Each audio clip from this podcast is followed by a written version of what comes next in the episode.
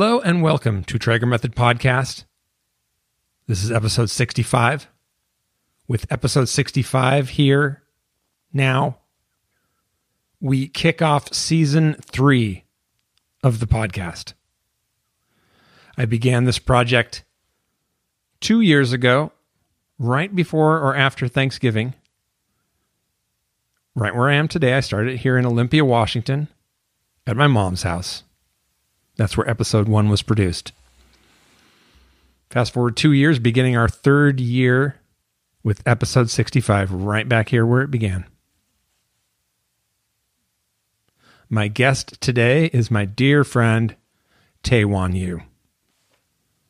Listeners will remember Tae has made an appearance before. This is his return to the podcast. So happy to start season three with such a beloved friend. I've been wanting to have Tae on the show. I'd love to have him be a regular. Been wanting to have him back since I had him on. And what better time to have him on than right now, where we're celebrating the release, the publication of his new book. This book is the third installment of the Antiquarian Sticker Book series. This one, the most recent, is called Imaginarium. Antiquarian Sticker Book Imaginarium, published by Odd Dot a division of Macmillan. Tae is the creative director, we find out, of Odd Dot. He put together this incredible book. If you've seen the first two, you know what you, you know. You have an idea of what this. There was a big hit. The first one was a, made a major splash. Tae was on like the morning shows and stuff like that. This third one, I'm sure, will be equally successful. It is incredible, absolutely beautiful. Like we say in the interview, buy two, one to take apart, stick everywhere, and the other to keep on your bedside table. I mean, who would not like this? Who would not be entranced by it? I would not want to meet the person who was not interested or impressed with this piece of work. It's gorgeous. We talk all about it. We talk about Tae's creative process, the creative process in general. Love talking to Tae. I know listeners love hearing his voice. Tae, of course, New York based artist, musician, kicking giant, all kinds of stuff. We go way back to Olympia. We talk about Olympia. It's a really fun conversation. I know you'll enjoy it. And buy that book, really. Two copies for yourself, two copies for a friend. And go stick in those stickers somewhere. Make the world more beautiful. Thank you. This conversation is actually almost two months old. I have to be uh, clear about that. I, I did. I made this recording with Tae on September fifteenth, just before his book, the antiquarian sticker book Imaginarium, was published. The idea being, of course, that I will have a podcast to promote the brand new book right as it's released. But instead, I'm releasing it two months later on November 11th. November 11, 11, 11. 11, 11, new beginnings. Look it up. Have an interesting story about 11, 11 that I'll share maybe next episode. Traeger method numerology. But, anyways, you may be thinking, well, what's with the delay? Oh, and maybe it just occurred to you that, uh, oh, I haven't seen Jason on social media. He hasn't been on Instagram at all for months. Well, at least two. I know, I'm not sure when my last post was. I guess it was when I put out the last episode with Lord Shanty. Thank you for being my last guest on season two. I did not know while I was making that episode that it was the last episode of season two, but that's how it turned out. Thank you, Lord Shanty. I hope you're well. I haven't seen you on Instagram because I haven't been on it. I haven't been looking at it listeners, uh, I, I, I, didn't listen back to the last few episodes, but uh, I, might, I, I know I mentioned at some point that I was uh, taking on a role as a sort of home healthcare worker for my ailing stepfather who had lymphoma.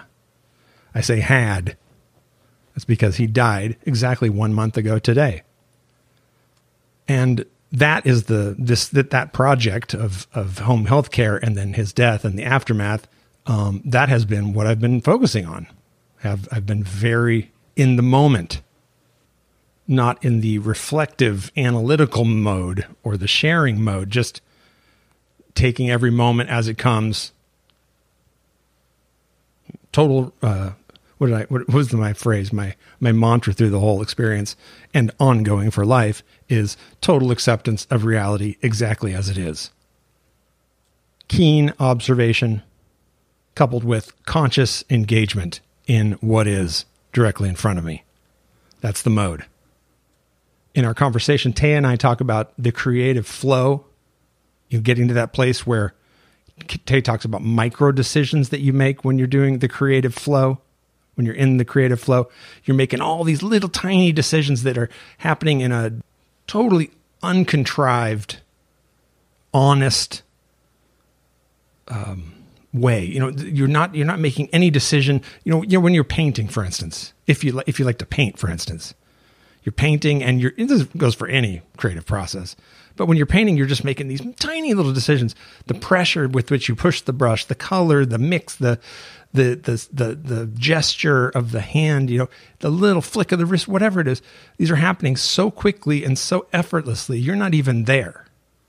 You know, when you're in the flow state, you know, you often go, "Did I do that?"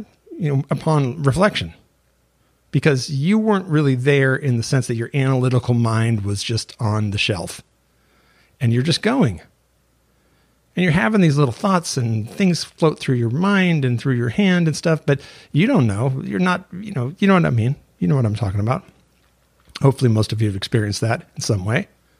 Maybe not in creative pursuits, maybe in athletics or whatever, but just that effortless action and Tae talks about it in relation to the editorial mind, or in uh, you know that that's another mode, the the later thing where you edit it and you refine and and do that, and that and you don't want to wear the two caps at the same time. You have to have one or the other. And of course, the editorial mode is also a creative mode, full of decisions, but they're decisions made with an audience in mind you know, what will this look like to someone else? And what, you know, decisions can I make now to tailor it to better express what I hope to express? Take something out, put something in, whatever. That's the editorial mind as opposed to the flow mind. And it occurred to me when I was editing our conversation, listening back to it, that the parallel I can draw between like that creative flow state and the state I've been in working on this support role to my stepdad and my mom during his illness and death. While it's not explicitly like a creative project, and I wasn't like in a flow state, you know, the way I am when I paint or something. It was a time and still is a time where I'm staying very much in the moment, dealing with the direct thing in front of me without think, you know, analyzing it a lot, deciding whether it's good or bad or that kind of thing. Just going, this is it. Sometimes it's easy, sometimes it's challenging. And I don't really have control over which one is which, but I don't have to make anything harder than it has to be. You know, when you're going through a very challenging experience, going out into the future is almost always dipping your foot or diving into fear you know, because it's so unknown. Like, what's it going to be like? What's, you know, is it going to be like this? Is it going to be like that? Is it going to go on a super long time? Is it going to end quickly? Is it going, what's the ending going to be like? What's the after the ending? Blah, blah, blah. You know, not a lot of great stuff. It, you, you don't imagine a bunch of fun things. And it doesn't really help anything to do that. So you just stay in the moment. And I feel like, well, that's how I want to live all the time, not just in these kind of circumstances. I've been living in the moment very hardcore, and I'm I'm. You know, that's part of the reason why. Well, it's a big part of the reason why I haven't been on social media. I haven't been doing any kind of media. Very, very little. No news.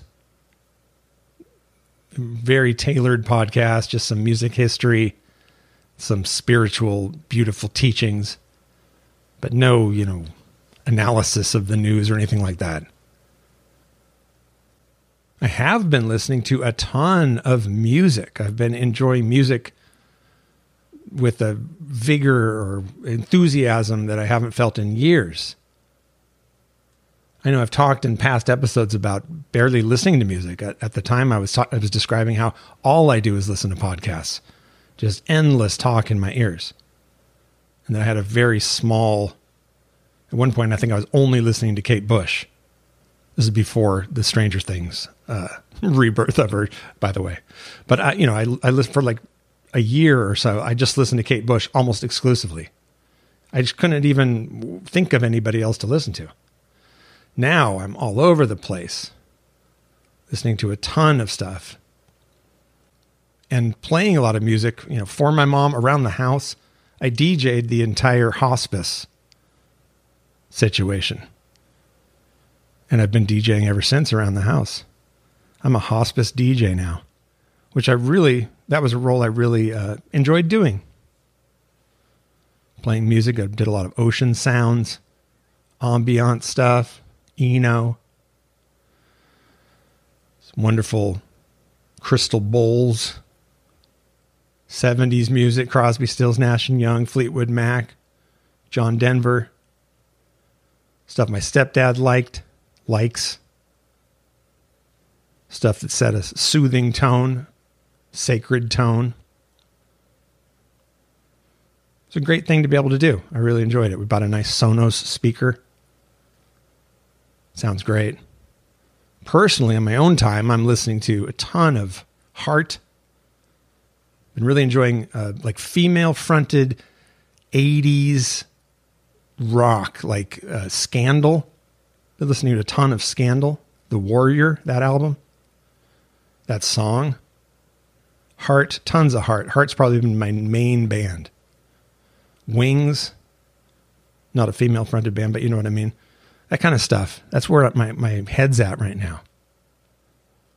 That 70s guitar, bass, maybe two guitars, keyboards, singer, you know, female singer, male singers, Fleetwood Mac, 70s era, and the 60s era. Mac. Tons of Judas Priest. Really, really loving the Priest. Point of Entry, that album remembering how huge that was for me when that came out, 82. Those songs sound as fresh today. Halford's voice. I've been practicing singing on my drives back and forth from Portland to Olympia. It's about a two hour drive. Get in the car, open up the pipes, sing along with Rob, with Ann Wilson, Patty, Smythe. Not Smith. I'm a Smythe guy. I'm Smythe, not Smith. No, both Patties are cool, but Smythe, she's the one. You gotta love Scandal. Those times I waited for you seem so long ago. I wanted you far too much to ever let you go. You never knew my best to choose, and I guess I could never stand to lose. Such a pity to say Goodbye to you. Goodbye to you. Goodbye to you. Bye bye, baby. So punk. It's like a Ramones song. I always want to sing it Joey style. I learned that song. I'm doing a lot of YouTube learning, guitar learning, playing guitar a ton. Working on a bunch of old songs, making them new. I'm so much better now at guitar and songwriting. It's fun to think about 20 years of little riffs and stuff and actually make them into songs. That's been really fun. Listening to music, playing music, learning songs by Scandal, songs by heart, learning songs by heart. Yeah, and singing loud in the car. It's been very good for me. Finding my range. I mean, if you practice Halford and Wilson and Smythe, you're going to improve as a singer. You just will. God, there's this live Orlando 2006 scandal doing The Warrior. Patty's wearing like jean shorts. Should look it up. I'll put it on the I'll put it on my Instagram. It'll probably get taken down, but whatever. Look it up. Put a link to it. Show notes. I got an Ann Wilson Heart doing a Magic Man at the Rock and Roll Hall of Fame acceptance. My God. Ann Wilson's voice now, it's like incredible, just l- amazing. but the whole band. Got Fisher on guitar. You got to watch that one too. Heart Magic Man at the awards. Yeah, so music has been huge for me. That's been great. So that kind of sums it up. That's where I'm at. Into the richness of life, you know, not so much this it's good and it's bad. It's just challenging and easy. And if you pay attention, get into the richness of it. You know, like this this experience with, you know, my stepdad dying like on the you know the headline or whatever the you know is all bad right? Nothing but bad. But then of course within it if you're into it you know if you're if you're engaged there's going to be moments too that will blow your mind. There were times during this experience that were so beautiful just so so beautiful and meaningful. You couldn't help but love it. I'm not going to feel bad because i'm you know there were moments like one moment i walked into the house we had a ton of family here. He died at home surrounded by people he loved very peacefully, a good death. If there is one, he had it.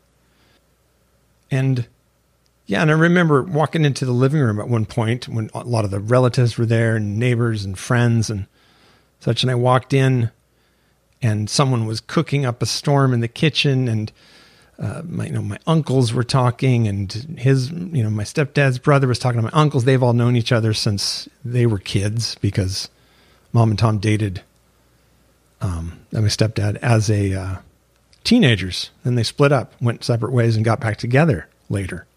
So um, you know they've known each other since teenagers. Some of my some of my uncles, you know, they they met Tom when they were like ten years old. So there's just all these conversations going on. I walk in. Sean Kelly's there. Sean lived with my family in San Diego for a year or so when his mom was very very ill with cancer.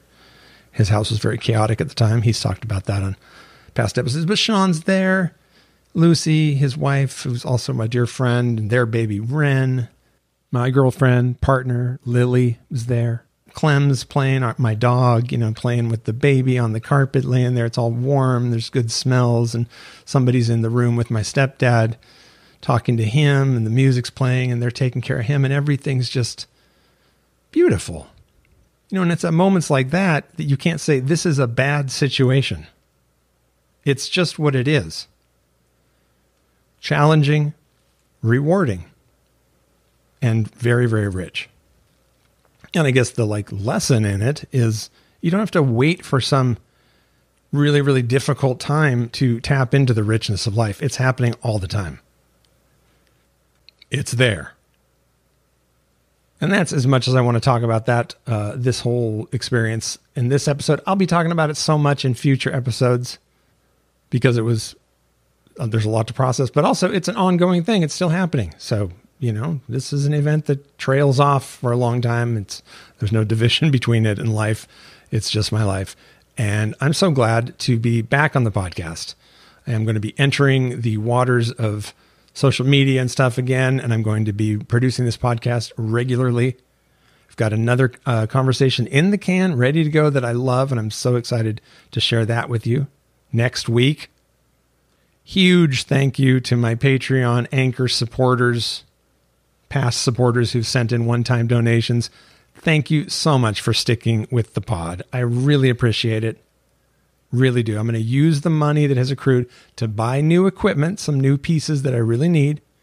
I'm not going to give it to um, uh, support another cause. I'm going to put it back into this podcast with the promise going forward that you're going to get another consistently delivered season you're going to love. Season three, we're back, baby.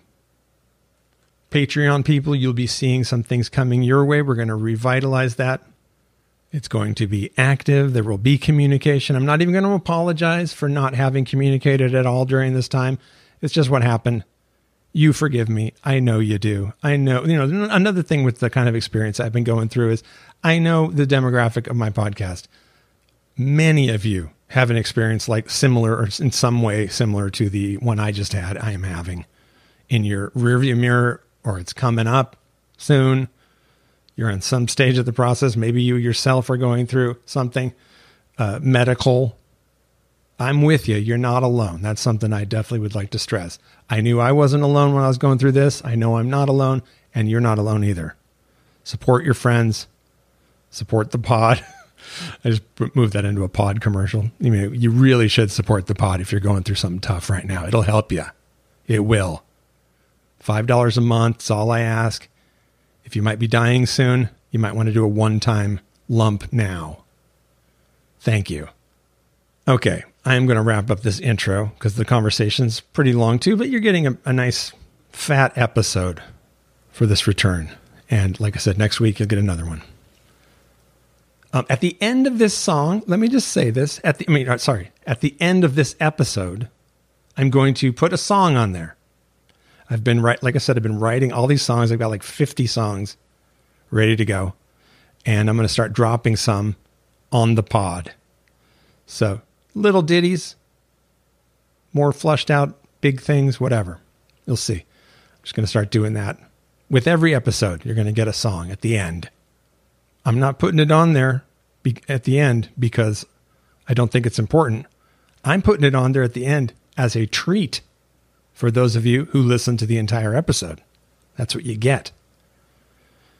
It's a prize, okay? Enjoy the song. All right. Thank you so much. Thank you so much for listening, but thank you so much for being you. We need you. Okay? Okay. Enjoy my conversation with Tae. You're young and unclean, but there are thousands of others who love you, who would kill to be your friend. A horn with the to match. You drive a 59 Dodge without a window and back. The radio is flaring, a young man. This is recording. We're, it, Is this this- is is this- happening. Is this sound of my voice? It's tonic to my ears, to my soul. Oh, Um, so glad to wonderful to be- be back. Good. So glad to have you back. Um, Thank and, you. and to ease back into the podcast, um, uh, the the process, the making of the podcast with you uh, is a very Mhm. gentle way to re-enter these waters. Oh, likewise, likewise. I've been I've been missing you, Jason. I'm happy to be back. I, your you know, stories. I believe I said on the last podcast that I'm I would be back to very consistent episodes again, and then there was another like month long delay. But uh, as you know, I've been my life has been going through some you know major different changes and things. So yeah, absolutely. health Yeah, situation with my dear stepdad. Right. But uh, now it, there is a routine has been achieved, and so yes, I actually now will say I have every intention to be consistently doing podcast episodes again. And like I said, thank you for And being- whatever happens, happens. Yes. Uh, we are all patient, and we're all, and especially, and that's what we love about your podcast, Jason, is that it really is sounds like a real, authentic voice of a regular person with full of stories and learning how to podcast. You're doing it for us. You are doing it for us, Jason, because I think for every single one of us who are listening to podcasts, yours and others, are we're probably fantasizing that we're either on a podcast or you know we could do a better podcast than that. I hope But you're actually doing it. and think it, they could do better. Uh, you know, thank you. Well, I appreciate that. And the, the only thing now that I have is uh, I have people um, supporting me monthly, like yourself, with donations. So I do start to get this thing where I'm like, oh God, I'm dropping the ball, and this is like my responsibility to fulfill this thing. I mean, I've I've given away the the what comes in each month a couple times, but um, I think it's it's it's it's, it's good to have a little bit of healthy guilt to yeah, propel us to propel me forward. I also, you know, need to avail myself of these things like Patreon and actually like put um, use it, you know, and update it and like put messages on there for people that do support me through that. Um, Yeah. I don't know how to do that with the uh, with the anchor, but that's all stuff to be resolved. And I do want to turn a new leaf with this thing, and and and I feel a strong pull to do this now. So Yeah. I I think I can get all that stuff in order and make this a more going concern again. Yeah, yeah, that'd be great. Do you want to talk about your book straight off the top? I just got a copy sure. of it. Like, why, why don't we just do that? Yeah, yeah. Let's start with the book. My name is Tae Won Yu. Um, second time guest on the Traeger cast. Um, is it the Traeger method? Traeger. Method podcast. The Traeger method. yes. And I am um, uh, here at the capacity momentarily um, as the uh, author and designer of the uh, an, uh, antiquarian sticker book, uh, Volume Three, Imaginarium, uh, which mm-hmm. is a 300 pound, 300 pound, 300 page, also heavy, 300 pounds of hardcover compendium of uh, historical stickers. ephemera, collages, uh, what I like to call printed hallucinations, uh, gathered from the collections, pictorial collections out of, of, all around the world from museums and archives and um, junk shops. And um, yeah, so it's basically a what I consider it's, it's for me, it's a um, sort of like a Trojan horse. I got this uh, opportunity to make this book, which is basically, um, you know, the idea was just a try to make a uh, sort of like a deluxe uh, sticker book. Um, and I kind of uh, took it and ran with it, and um, and we're up to volume three, um, and uh, they've been they sort of found traction in in the wider world because um, I and it's a surprise to me because it's something that I love make, uh, making, and I'm very proud of it. And it's a very rare thing for an artist to find that something like this actually resonates um, in the greater public. Um, yeah, this to, is yeah. this is not a thing that you look at and think uh, you did it just as a job. This is a beautiful. No, no, it is very, very close to my heart. And just to describe to you, and obviously we're in a podcast trying to try to uh, uh, talk about a visual medium, and it's basically a hardcover book and uh, inside is basically every single page is a uh, full of stickers. Um, but the images are essentially um, kind of like the most bizarre beautiful strange um, enigmatic um, ephemera and just like glories of printing from the 19th century and just um, every it's basically I was um, inspired by my lifelong um, obsession with just browsing and uh, looking into junk shops and going to libraries and and just like having these sort of um, kind of emotional reactions and resonances and relationships with uh, just found objects, you know, um, and uh, and I, and I got this and it was basically that. I, I was, was kind of uh, just like going through the archives and digital archives of uh, libraries and uh, museums and and and and looking at the uh, the whole uh, trove of, my uh, years of collecting things, um, and uh, I sort of gather them all together and try to lay them out in a way that was that would inspire and kind of like tell kind of you know kind of open ended stories. Very poetic. Oh, thank you so much. but yeah, I, I really um, yeah, it's very close to my heart, and I'm very proud of the work. And I hope um, you get a chance to uh, uh, look at it. Uh, look up um, Antiquarian Sticker Book, and um, the the one that I'm um, talking about now is called Imaginarium. All and three of them. You mean if you don't have them, and you, I mean if you're looking for gifts this Christmas, I mean let's just say this is a wonderful thing for anybody. You know, children of all ages, adults, everybody would. I mean, it's just it's such a um, visual, just such an appealing thing. And I don't even know the, the uh, appealing sticker book. um, but but you know it's funny because like I have mine in front of me and I'm thinking like my main uh, I haven't even ever thought about peeling a sticker out of it. You know, I just I just look through it and I go, well, I wouldn't want to take it apart because I like looking at it as a, uh, you know, it'd be an, it'd be a whole different thing to actually use them as stickers. But is that what I mean? Do you have a preference that people actually get them out into the world and oh, off the page? You know, I, yeah, yeah. Keep my, it as in, is. In the best world, uh, buy, buy two. two. Yeah, buy two. One keep keep one by your bedside to um uh, to ease yourself into the dream world, and the other one, yeah, just rip it up. You know, yeah. take the stickers, cut that in half, combine it with other things, um, and you know, it's uh it's there to be used and I really and you know and uh, the third one, which is uh, the the main difference, is that um, for this uh, for the Imaginarium, I um, I really kind of uh, like you know took took that into the spirit and created original collages.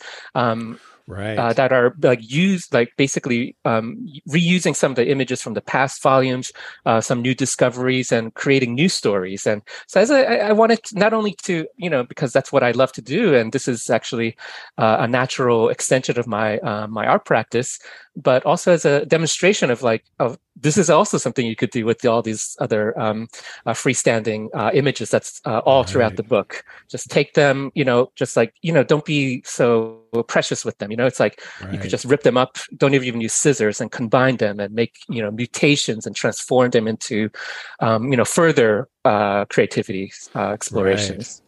Yeah, and tattoo artists, man. I mean, they, you could go crazy because there's so many of the you know the little standalone stickers that this is like tattoo flash kind of style and some you know it could be inspire them at least you know yeah um, yeah. and then you got the full page. Now, now a lot of the small ones too the, the little standalone ones are collages too. Right? yeah, yeah, yeah. Yeah. I kind of snuck them in in there and um, that's what really the beauty of this is that i you know by titling it imaginary I, I felt like it was just like open you know? Go anywhere be, yeah. yeah basically it's the dream world and uh, and collage obviously has, you know, especially modern collage in the 20th century has, um, you know, strong uh, connection with uh, the surrealist, mm-hmm. surrealist, and um, and the fascination and the investigation into the unconscious and psychedelics.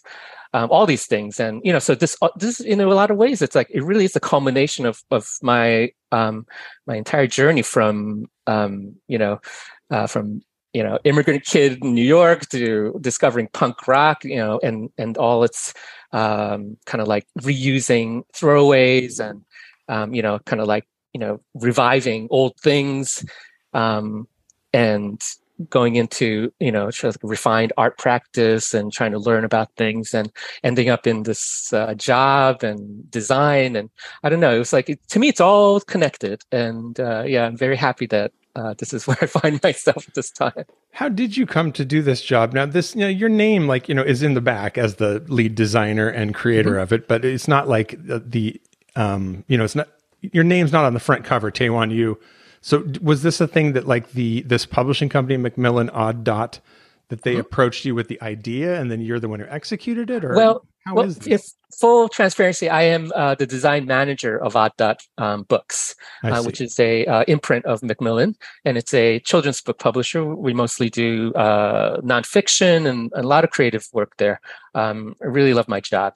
Um, and yeah, it was sort of an in-house project of like making a deluxe sticker book. What would that be like, you know? And um, it was an interesting enough idea, but I thought once I started, um, I could see that I what I really love about this this uh, assignment was I love just um, going into the uh, picture collection of the New York Public Library and the digital collections and just like finding um, uh, internet archives also and just like finding the most bizarre forgotten prints and ephemera that's been salvaged and um, you know and and kind of like just like placed there without context. I don't know context is where, where it came from, etc. But I mean, they haven't been cleaned up at all. You know, it wasn't for reuse. It was really for research. You know, mm.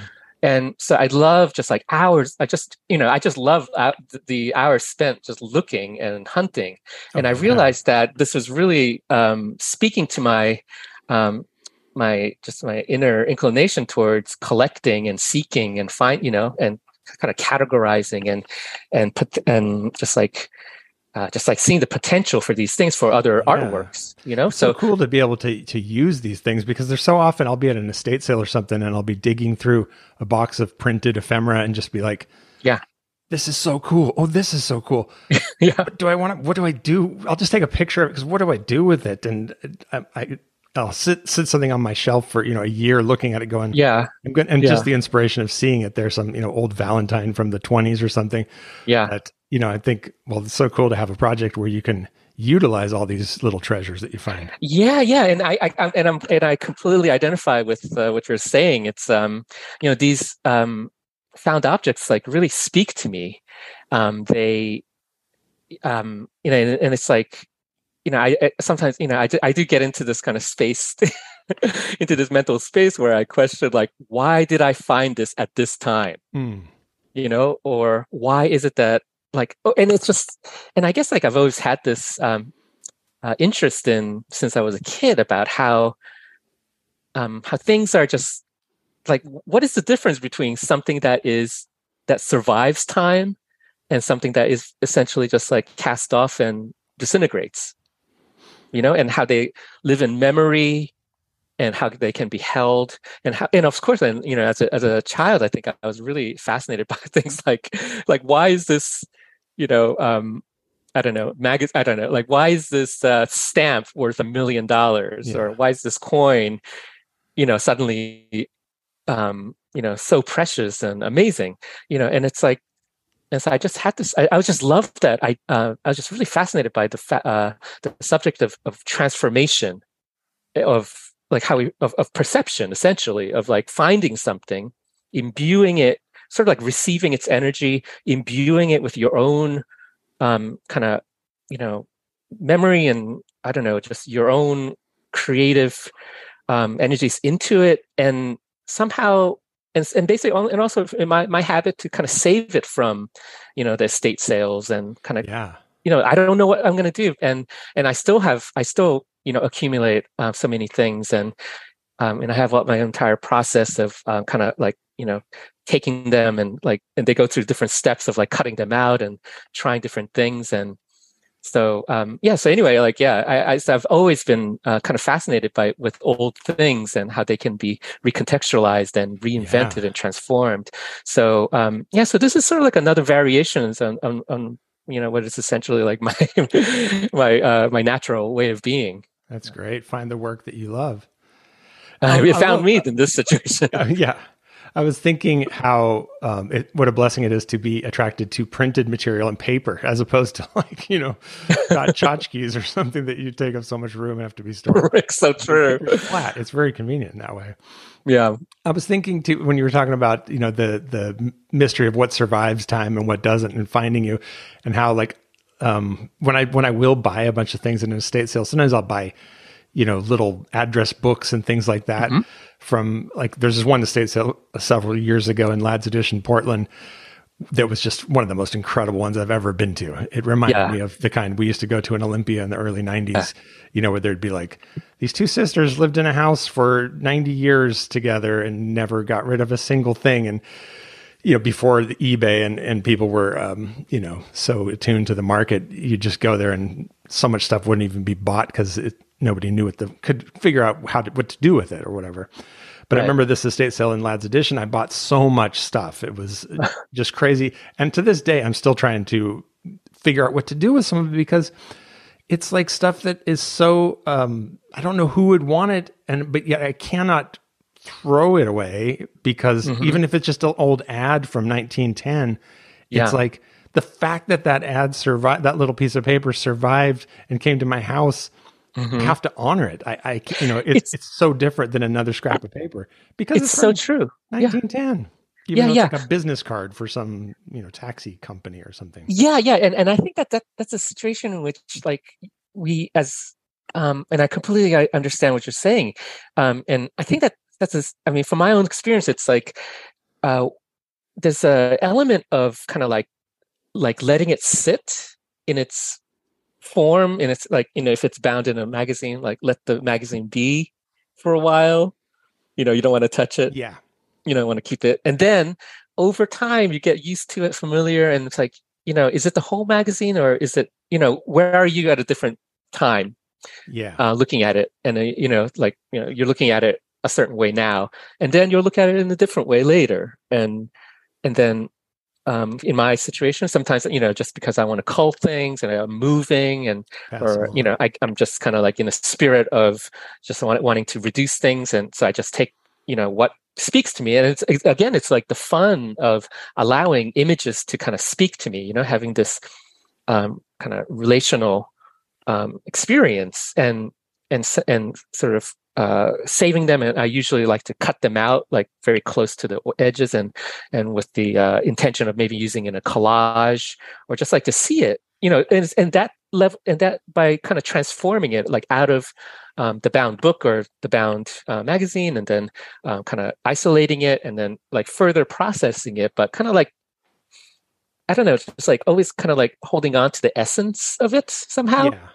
um, there's like i don't know there's like an evolution of your own relationship with this thing so like um so yeah i'm so I, uh, yeah i'll just say that it's a uh yeah just give it time i think and, and always kind of revisit and see what see what how, you know um what you know say how how brave you are about like yeah.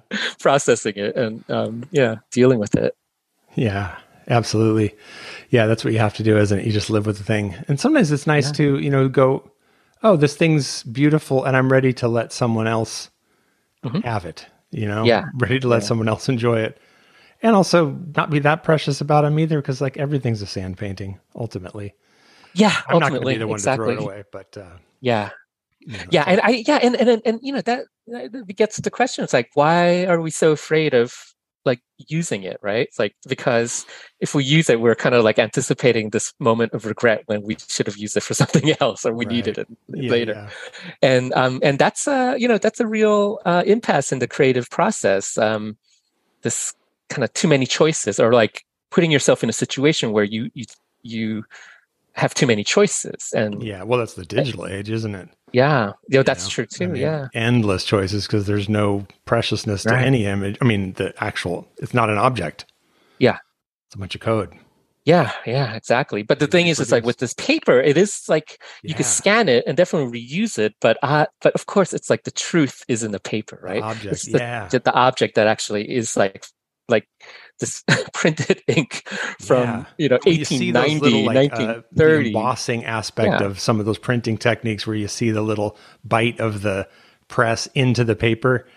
You know how much that's a part of the object. You know. You know. yeah I and of course and also and of course this, this the the fact that your hand touched it and Yeah. you know you you you know you, you cut it out in this way that's not you know completely like as accurate as like you- like you know photoshop um and it has all these other kind of qualities you know that's um that you kind of imbue with it imbue it with um So when you're making and- collages, are you doing these by uh, by cutting things up, or are you the collages like in the book?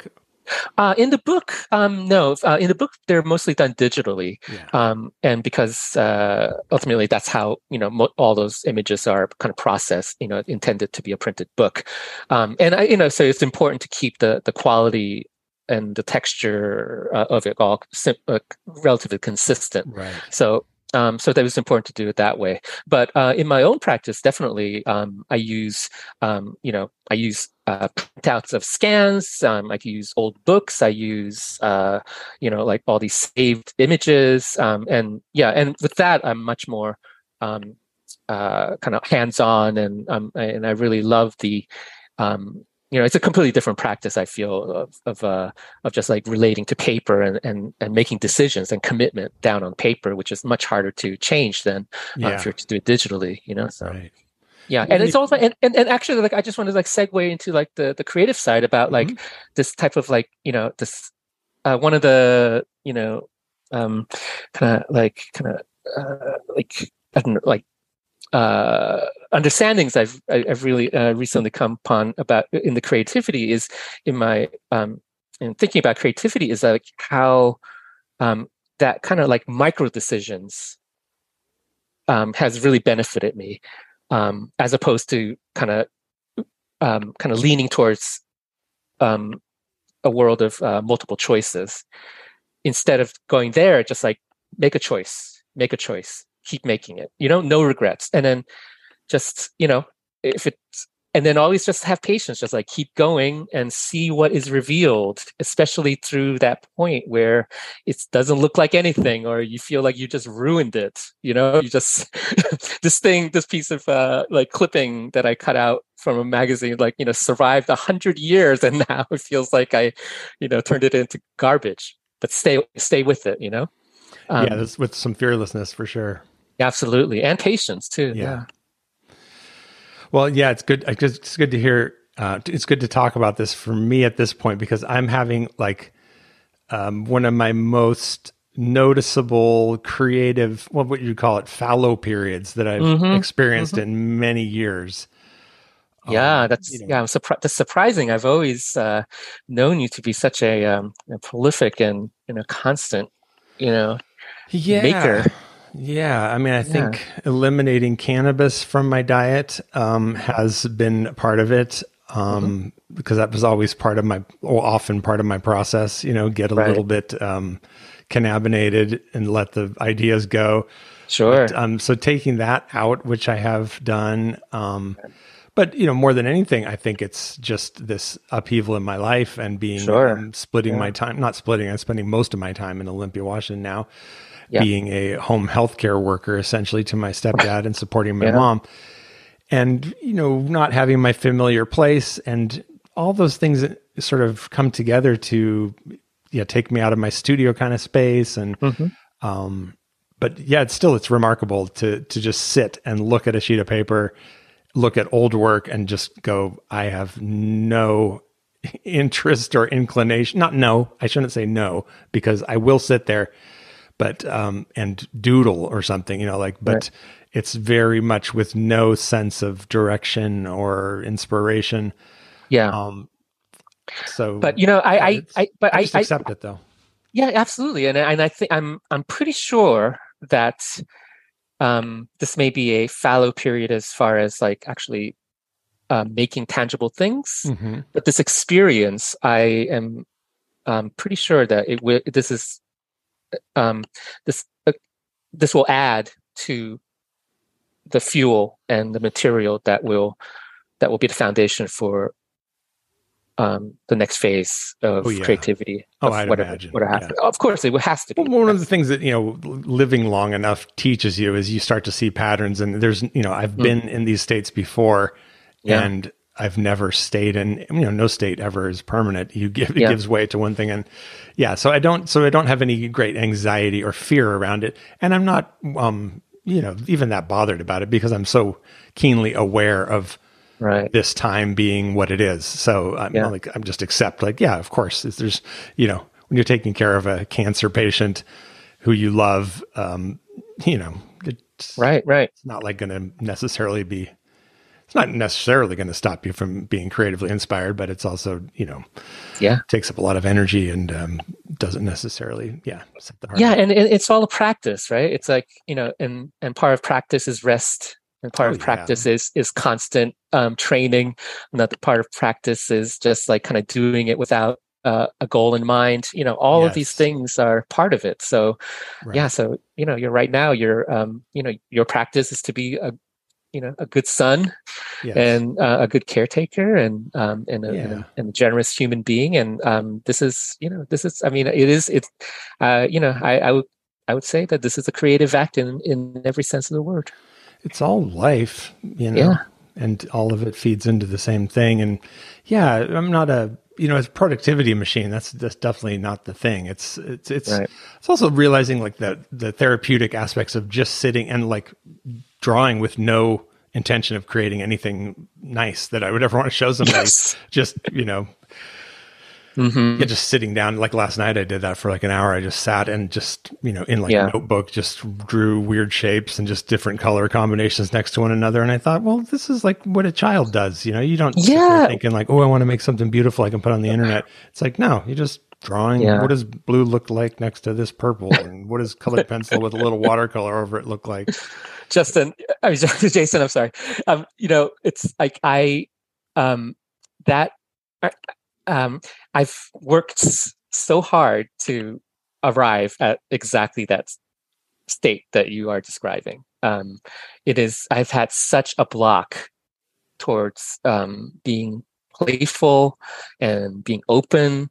Um, and I was, and my fallow period, even though I wasn't, it wasn't, um, I was producing quite a bit. Um, I got to say, like, it took me a long time to just kind of shed this feeling of uh, inauthenticity and um, kind of like not, lack of connection to that very thing that you're saying, you know, of just like freedom and play and creativity. Um, and uh, yeah, it took me a lot of work to to finally uh, be able to figure out how to do that. And you know, and you know, obviously, comes very naturally to us um, when we were a kid and growing up, or and and obviously, I think you know, um, you know, using cannabis and you know psychedelics and you know all these sort of influences kind of um, help us to helped us to kind of like you know like revisit this uh, states of mind from childhood. Um, but as an adult, um, you know, I don't know. Like I, it took me a long time to shed that, and yeah, um, I felt like you know it's like a strange like you know um, uh, you know this irony where I was like producing a lot, and you know, but I realized that I was actually kind of learning this other side, while but much to you know, but while I was um, kind of like not paying attention to just keeping that that um, that uh, that playful side um, uh, going, you know, it's, Yeah. it's really imbalanced. Yeah. Yeah. Um, one thing I've been doing a little bit of that I rarely ever do is drawing from life, looking at an object and doing a quick drawing of it. Mhm. Um, it's that's something that I, I think I might like explore as a project for a while, Mhm. um, because in the past I've always had this, uh, oh, just kind of a tendency, a general inclination to Yeah. The visionary you know like what Sure. does my imagination just conjure out of Yeah. nowhere the the degenerative kind of creativity that's like uh, Yeah. always seemed like the most interesting thing to me because you know anybody can draw an object in front of them if they learn to draw or Yeah. or try to or whatever it's just sitting there you can do that but like the vision i have is specifically my own or something it was kind of sort of the idea yeah it's it's it's, it's, it's interesting because like i'm exactly the opposite. Like i draw from life all the time and that's Mhm. how i was trained and i draw uh, on the subways and um and that um, I'm very uh, adept at, but the the part that I had a lot of trouble was exactly what you're good at, which is to be free and um, you know uh, you know disinhibited to just like let just going inside and just like just like putting down one thing and then letting you know you know what happens next you know telling myself a story and just like you know let it grow in front of uh, you know on the paper in front of me. Um, i really was i was you know I, felt so uptight about that. I, it was you know I, really couldn't do that. And it's only just recently that i, sort of like kind of uh, you know um, you know uh, you know, crack that wall. And like i feel a little more comfortable being able to do that. Do you enjoy doing that yeah yeah and um, it's really important to me and part of that is um, i think for me and i don't know if other people will um, identify with this is but is that um, like i would um, start with a you know whatever it is collage or drawing or painting and at some point like it wasn't meeting my expectations you know and Yeah. i just wanted to give up and it was this is not going anywhere and and you know it's a really strong feeling and i just felt like i couldn't get past that. And but like slowly like i was able to thaw that um that constraint a little bit and a little by little. And um and i realized that like just by kind of pushing through and like make a bad drawing you know just like oh yeah you know this yeah this is ruined. Give up. But just like see where it goes. Just keep going. Like and then and what i this is like sort of like what i kind of like a overall philosophy is that like there is a resting place for everything you know? There's like a state in which things are forming and things are kind of arriving.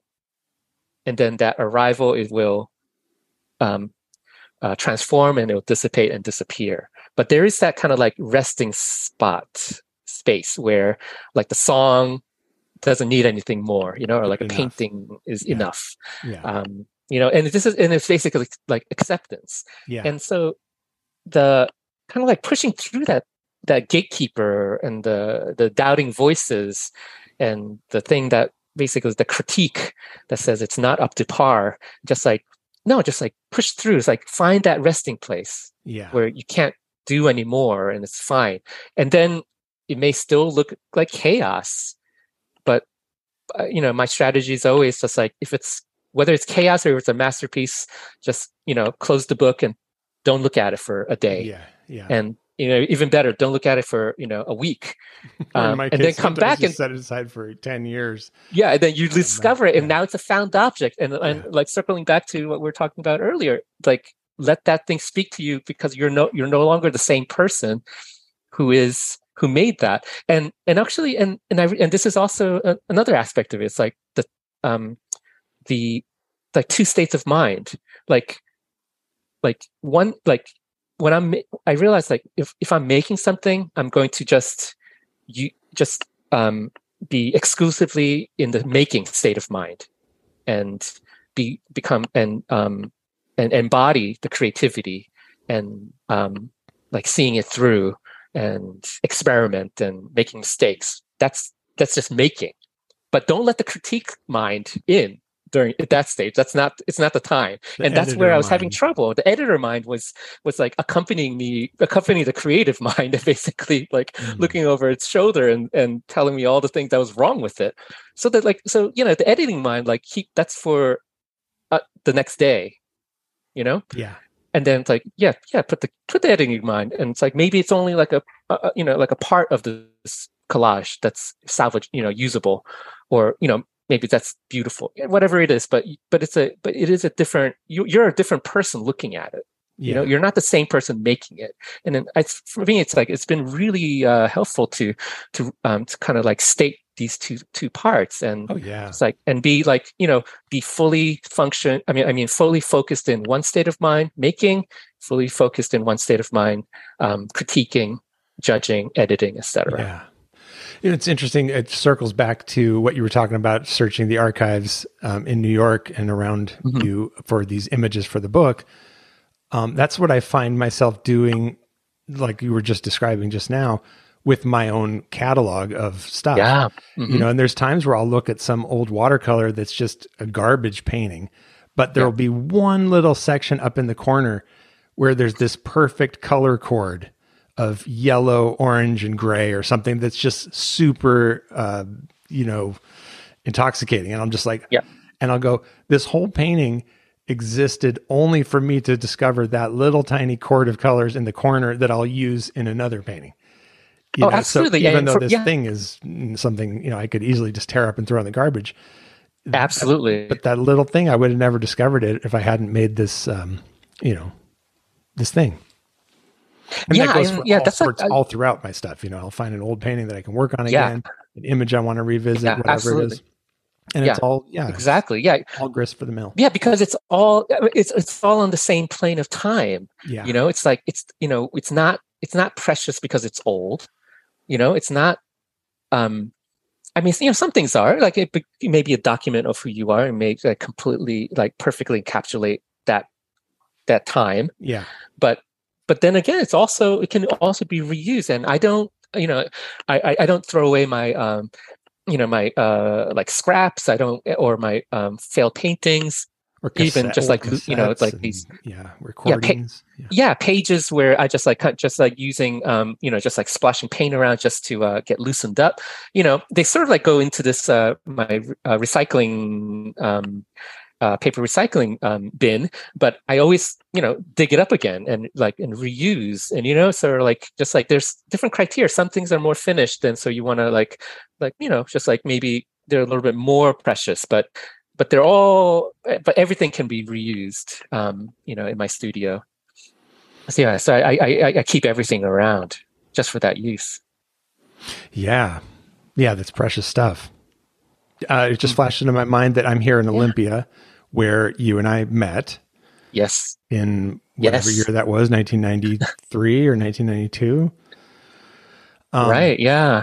And I've been, you know, doing this project with my family and I Mhm. and it's you know, we I've gone through all these phases with it. It's been this unfolding thing as these kinds of uh, situations are.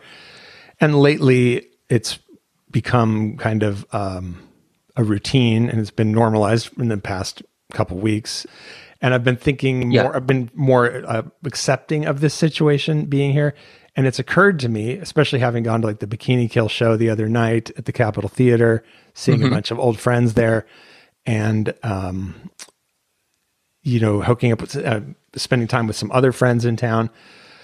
That uh, another thing I have here is this, and we're uh, this as a point to what we were talking to about drawing from the past and finding new uh, well, uses. But I, but I'm, I guess what I'm getting at is like with the podcast, I'm going, ooh, I'm here in Olympia doing this residency essentially, and it's a real Yes. opportunity for me to with the podcast to go deep with all these people here. You know, and uh, yes, and this is the, the part that, that I think a lot of people have been waiting for is that your Olympia phase and also your Los Angeles phase. Um, that has to come as well. But um, but I love. I mean, I love the Southern California, um, uh, San Diego, um, uh, you know, survey, um, and and you know, but uh, but yeah, I was eager to hear um, your stories and and the and other people's stories uh, around experience around you know our shared experience around Olympia. Oh yeah, it's such a obviously such a you know important Olympia's part of our lives. So huge, yeah, it's so huge, and and you know, for me, me personally, like Olympia, I I've often you know I've come here a lot over the years because my parents yep. live here, mom and Tom, um, but I've often kind of stuck close to home when spent when I'd come up, I'd hang out with them. Pete Kramiak lives here, of course, and he's somebody mm-hmm. that I would visit with occasionally. But almost there's almost no one else in town that I would visit when I'm when I'm here. You know, I'd see Nikki occasionally hmm. because mm. I'd be visiting Pete, Nikki McClure. Mm-hmm.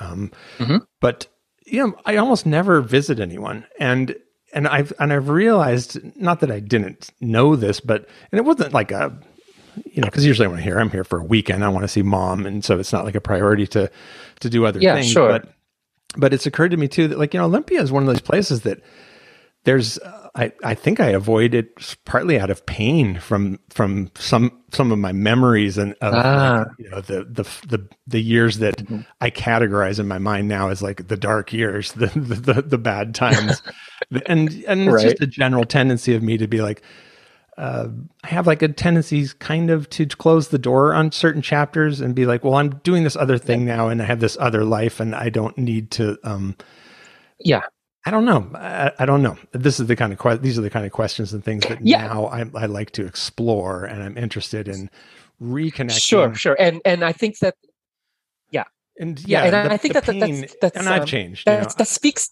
that speaks to yeah. Go ahead. Sorry. Oh well, I guess what was I? I don't know. I guess just that like the mission I'm on in life now is to really examine like my own um, patterns and and and and just to, you know, I have a level of acceptance in general and of myself and of that I I don't I'm I'm just more curious and less I, I don't have this sense of um I don't know it's just it's just a ripe time. Yeah there's there's ch- a big change afoot. You're creating a, a gift to yes. to not only to us you know all the people who experience this by preserving and um, and asking questions and telling stories. But also uh, you know this is I, you know you're doing to me this is very important work because because we're you know this is the time to to talk about it. Yes. Um you know not only for ourselves but as a you know historical marker for other people because they will be you know thinking about it talking about it and referencing it. You know it already is happening. It's obvious you know? But right. but it's very i think it's wonderful it's important to for the you know for the story to be told from somebody who experienced it you know who's who's there as part of it. And um and also you know and it, it is and to your point about the pain um you know i completely understand. And and i think that goes with the, that that's like the, the um the shadow side of all the the vibrancy and the creativity and the freedom you know that accompanies us when we are in our 20s and yeah. you know 30s for that matter because like you know that we you know we were essentially like we're just growing we're learning we weren't fully formed we had a lot of problems a lot of uh, issues uh, internally externally and it comes with it you know that's like the you know that's like the shadow side of all the all the amazing glorious you know um, things that also occurred too right so it's like right. it's like it's all mixed in together and and um and I don't know. I think that it's like you know I have the privilege of like you know having moved back to the East Coast, so I don't you know uh you know you know it's, it's not only the distance but also the um you know I don't get to uh, visit Olympia as often, um but but the but I think that it's you know you know we we're much more we're harsh to ourselves you know like right it's um like the, the our they ma- we imagine that other people are thinking what we're thinking about ourselves but it's obviously it's never that that way you know we you know we see we, we, we tend to see the best in each other oh yeah. you know and certainly you know like you know like my connection to you and and the connection to people in olympia and even you know the peripheral characters and the you know and people I kind of knew or acquaintances. Um, you know, they're all uh, dear to my heart, and Yeah. um, yeah, I don't know. It's like Well, it's like it's sort of like happens- I mean, I love Sorry. yeah. I was just going to say Go there's No, no, thing that happens with time also where um, you get to a certain age and you get such an appreciation for just the act of survival amongst people and that, that we're here, you know, like you know, hanging out yeah. at the Capitol Theater. I'm like looking at these people going, it's so cool that we all are here, you know, we made it through. Yeah. When, when also, you know, like Tobi was naming from the stage, you know, a lot of people who are deceased who are not with us uh, physically Yeah. anymore and really thinking like oh Yeah. god you know i'm a i'm so happy to be a part of the people who can who, who we we can get together and talk and that's awesome That's right. yeah Yeah, absolutely, it is.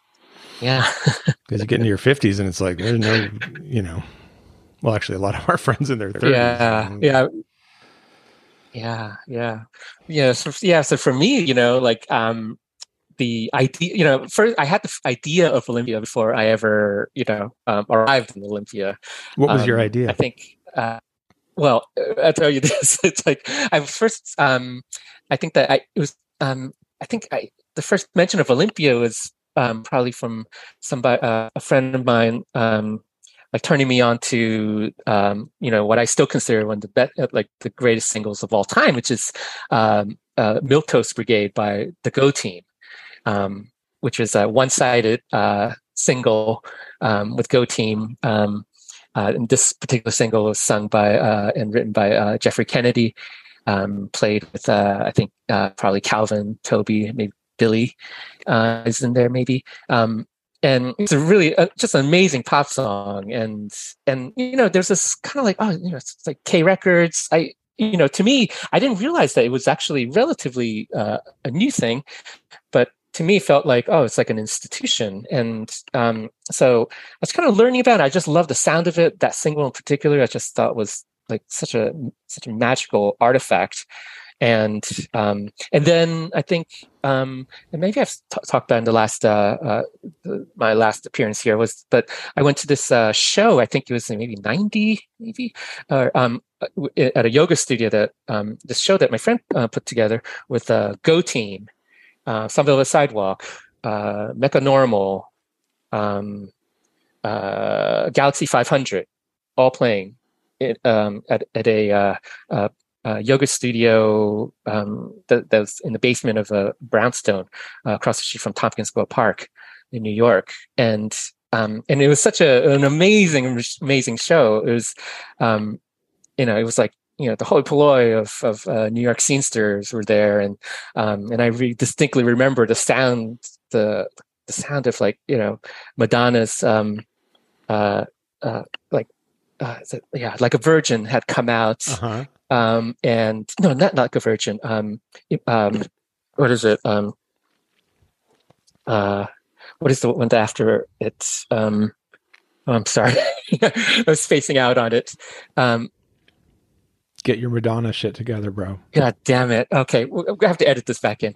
But um, is Madonna and um, and Fugazi's um, EP had come out, so I was listening, Mhm. hearing Madonna, Fugazi, and they both sounded like of the same world, just incredibly, just arresting and compelling, and um, and and seeing um, uh, the Go team play and and um, the whole thing was just like um, just off the cuff and like I remember them singing it uh, into a microphone that was basically gaff you know gaffer taped onto a um, uh, the uh, onto a lamp onto like a, a standing lamp. Um, and it was really one of the best shows I've ever seen. And I remember giving, and I was making cassettes and recording my own stuff at the time, and I gave it to Calvin. And then that was the beginning of my kind of like pen pal relationship. And and at that time, I had um, just graduating college and didn't know what to do. And and so in my mind, I had this idea of Olympia, which was basically like the visuals was essentially like um, you know um, the log cabin on the on the on the box of uh, Celestial Seasonings. Uh, what Sleepy flavor is the tea. log cabin sleepy time Sleepy Time Tea. no that's the bear in the chair Yeah, well, bear in the chair, but isn't there like a? I think there's on the side. There's like a log cabin, like in the woods. Oh, anyway, I believe that in my mind that Yeah. that whatever the house that that that, that Sleepy Time Bear lived in was uh, where um, K That's Record was. That's basically Calvin in the chair in his pajamas, Exactly. drinking sleepy time in a log cabin in Olympia. Yeah, and I was thinking this, um, you know, in, in my um, in my apartment, um, living above a of a bar on uh, First Avenue in Houston Street.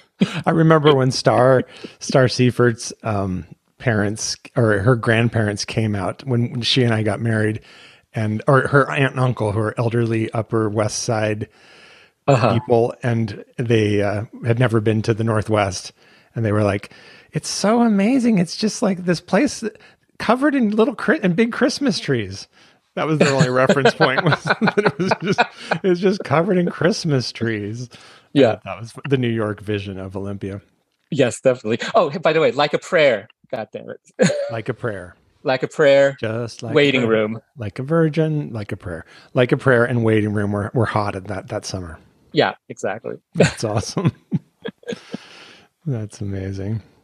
Yeah, and yeah, so that was that was that was my conception of Olympia, and um and and at that time, uh, yeah, I was like made friends with uh, um, Allison Wolfe and Bratmobile, who's just getting started and, uh, setting up shows for them, and, vice versa, and um, uh, seeing uh, Nation of Ulysses and Bikini Kill, um, and kind of all come, coming together during that time, and um, going out to IPU in in uh, September, August, yeah, August 1990. Was it the first time you, you went to Olympia? Was IPU? Yeah, yeah, yeah. We took uh, me and Rachel. We didn't drive, so we basically took the Amtrak um, with a stopover in Chicago all the way to Olympia. Picked up by Pat Maley, and we stayed at the ABC house. And um, yeah, that's uh, where it all began. And um, after that, um, that time, uh, you know, hanging out in Olympia during uh, International Pop Underground, um, kind of like made this decision to uh, just when I go back to New York, I'm gonna, you know, try to figure it out and try to move, move, move to Olympia. Um, and you know, and for me, and uh, just in retrospect, like thinking about that, it was like, um, you know, you have to understand that, like, as coming from, um, you know, I was a child of immigrants. I, I I moved to the states when I was um, seven years old, and so I carried a lot of kind of like you know displacement and disor- disorientation with me. You know, always feeling like an outsider, and so um, you know, like moving to Olympia was in some ways like just opportunity to completely reinvent myself. You know, just the way and and it really was the place um, that I felt like that's something where I could uh, could do that. Um, basically, you know, just like you know, being fully an outsider among a town of outsiders, and where uh, and also I think the just like the the limitations and the parameters of like just like there's not that many things to do, so like the lack of choices also kind of appealed to me. You know, like living in New York, just like you're kind of inundated with possibilities and just very overwhelming. But to um, and so I think just uh, for me, um, like a small town and um, this kind of creative hotbed and um, and the examples of all these amazing things that were happening there um, uh, really resonated with me. And you know, to me, Oh, it's like I to me that was like the American dream. You know, Mhm. like to me, it was like being able to completely um, like start over um, in at age whatever twenty three and reinvent myself. Go out west. Yeah, yeah, Yeah. yeah. It's my own version yeah, of it. yeah, Olympia was like the insane petri dish, you know, like I mean it's it's just it's just I've been list looking at you know with the algorithms on YouTube you watch one video and you get another and another and I mm-hmm. watched like an unwound live at the Capitol Theater and then they started feeding me unwound stuff and Karp and all these videos of you know Lucky 7 house and and and, and just thinking about the combination of people, you know, all these homegrown kids, you know, bands like Karp and Unwound and stuff. Well, Sarah was from Indiana, but you know, these homegrown bands and the homegrown aspect of the scene, and then all the people like you and I that, you know, you moving from you know the East Coast and me coming from California, but being from the Northwest, so not you know unfamiliar with the Northwest, but still unfamiliar with Olympia. And so there's all these people from out of town moving in, and that have only increased, of course, as Olympia's renown um, at that time grew. But Yeah. just but just yeah, the fact that every all the action was taking place within this, you know, downtown being whatever, 50, 20 square blocks or something or less. Yeah, I don't know.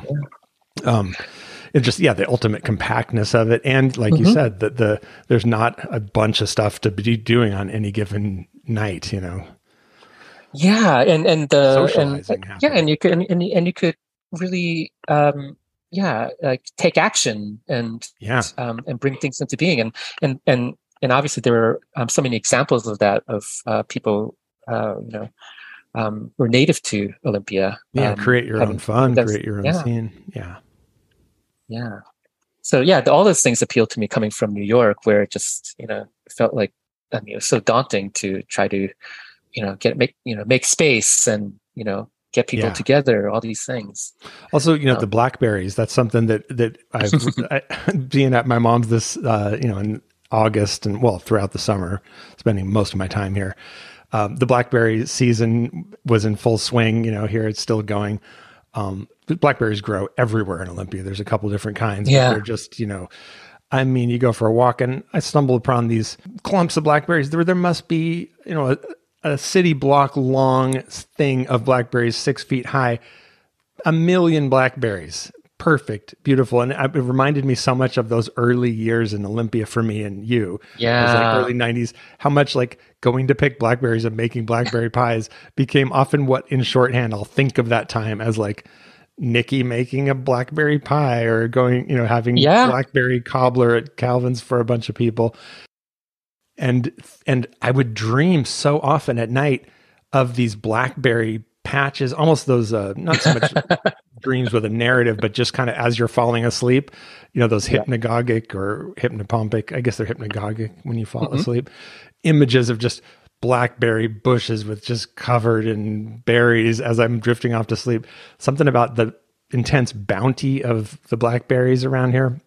It- Yeah, it and also on the- a deep psychic level. Yeah and and the um the intertwined tendrils also right? That- Tendrils, there's something about that is like that that sort of sort of formation in the natural world i think is is to me is very much reflective of our own kind of like you know inner inner like m- mental tendrils of of different lines of Oh, consciousness and different lines of of you know of like who we are and who we you know, who we will be who we were and all these things interesting. Yeah.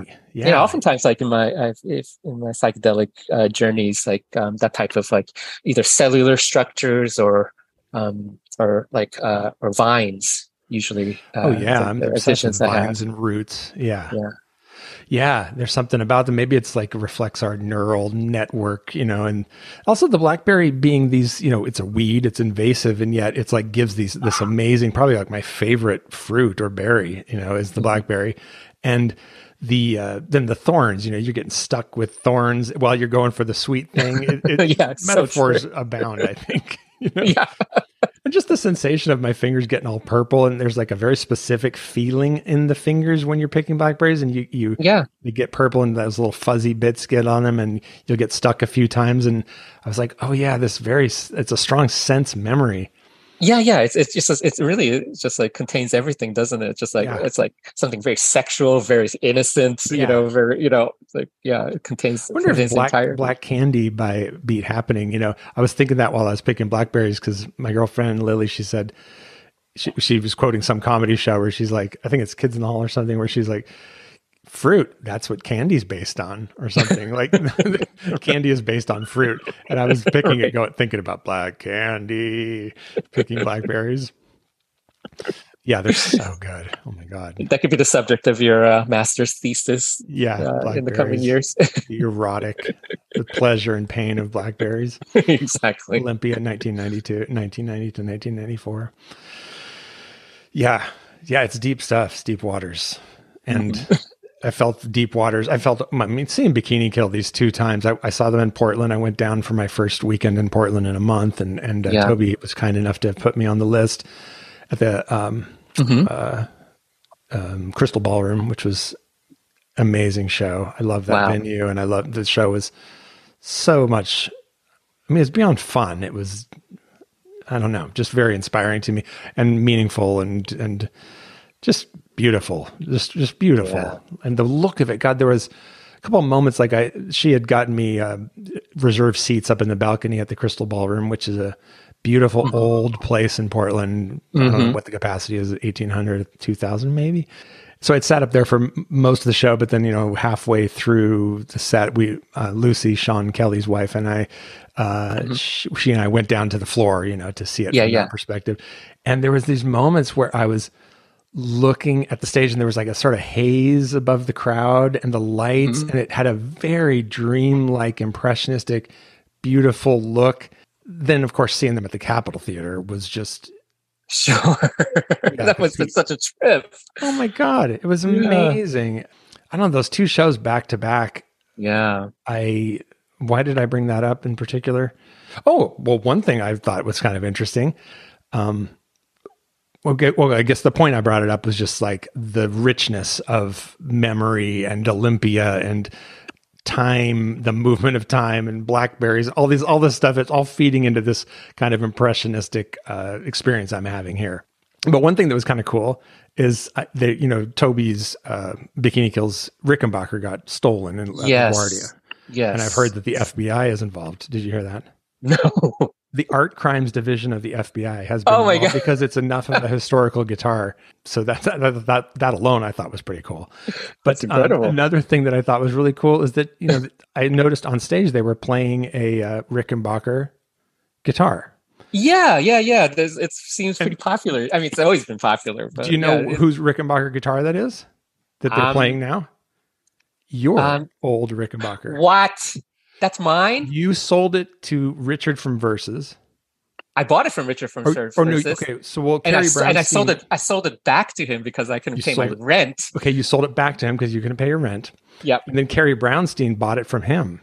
that's right. I know. and, And, then it's like, Carrie gave it to Bikini Kill for this tour good, to replace their stolen one. wonderful. So That is, I'm, I am, um, I I, yeah, I guess I'm honored in some way, but it's, yeah, that's an amazing guitar. I love that guitar. And yeah, that's, that's the only thing I, I regret, um, about any material thing that I let go of, of, of uh, from my hands is, is that guitar. well, you know, you might want to talk to Tobi if they get theirs back. But it still belongs to Carrie, right? I don't know.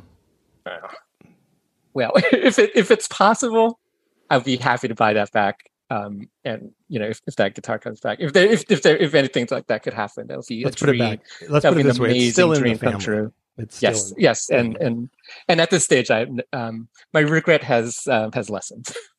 yeah, I mean, I think at the time, like I was like kind of like testing my resolve of just like letting things go, you Mhm. know, like and and so you know, in, in a sense, it's like that is you know, I think to me like that was more important than whatever misgivings I have about letting it go.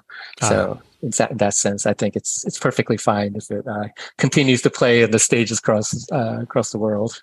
yeah, isn't that cool? I'm happy. I'm happy for that guitar. it's, Yeah. it's been places. It sounded great. Sounded real good. Yeah, those shows amazing. Capitol Theater, another great venue. And right now there's a, uh um, Olympia. I don't know who's doing it exactly. Well, there's. I met a woman who I believe she's a librarian friend of Tobi's. I, I can't recall her name right now, but I will. But she's she's spearheading a oral history Olympia oral history project that has the mezzanine of the Capitol Theater is um, full of flyer walls and Oh, cool. remembrance kind of you know note or what do you call them you know bulletin boards that people are adding stories to and stuff like that. And i hmm. believe i heard that the city of olympia is doing some kind of a oh no tobi mm-hmm. mentioned it from stage actually at the capitol theater that the city of olympia is doing some kind of a music history project. And she pointed out that people should yeah.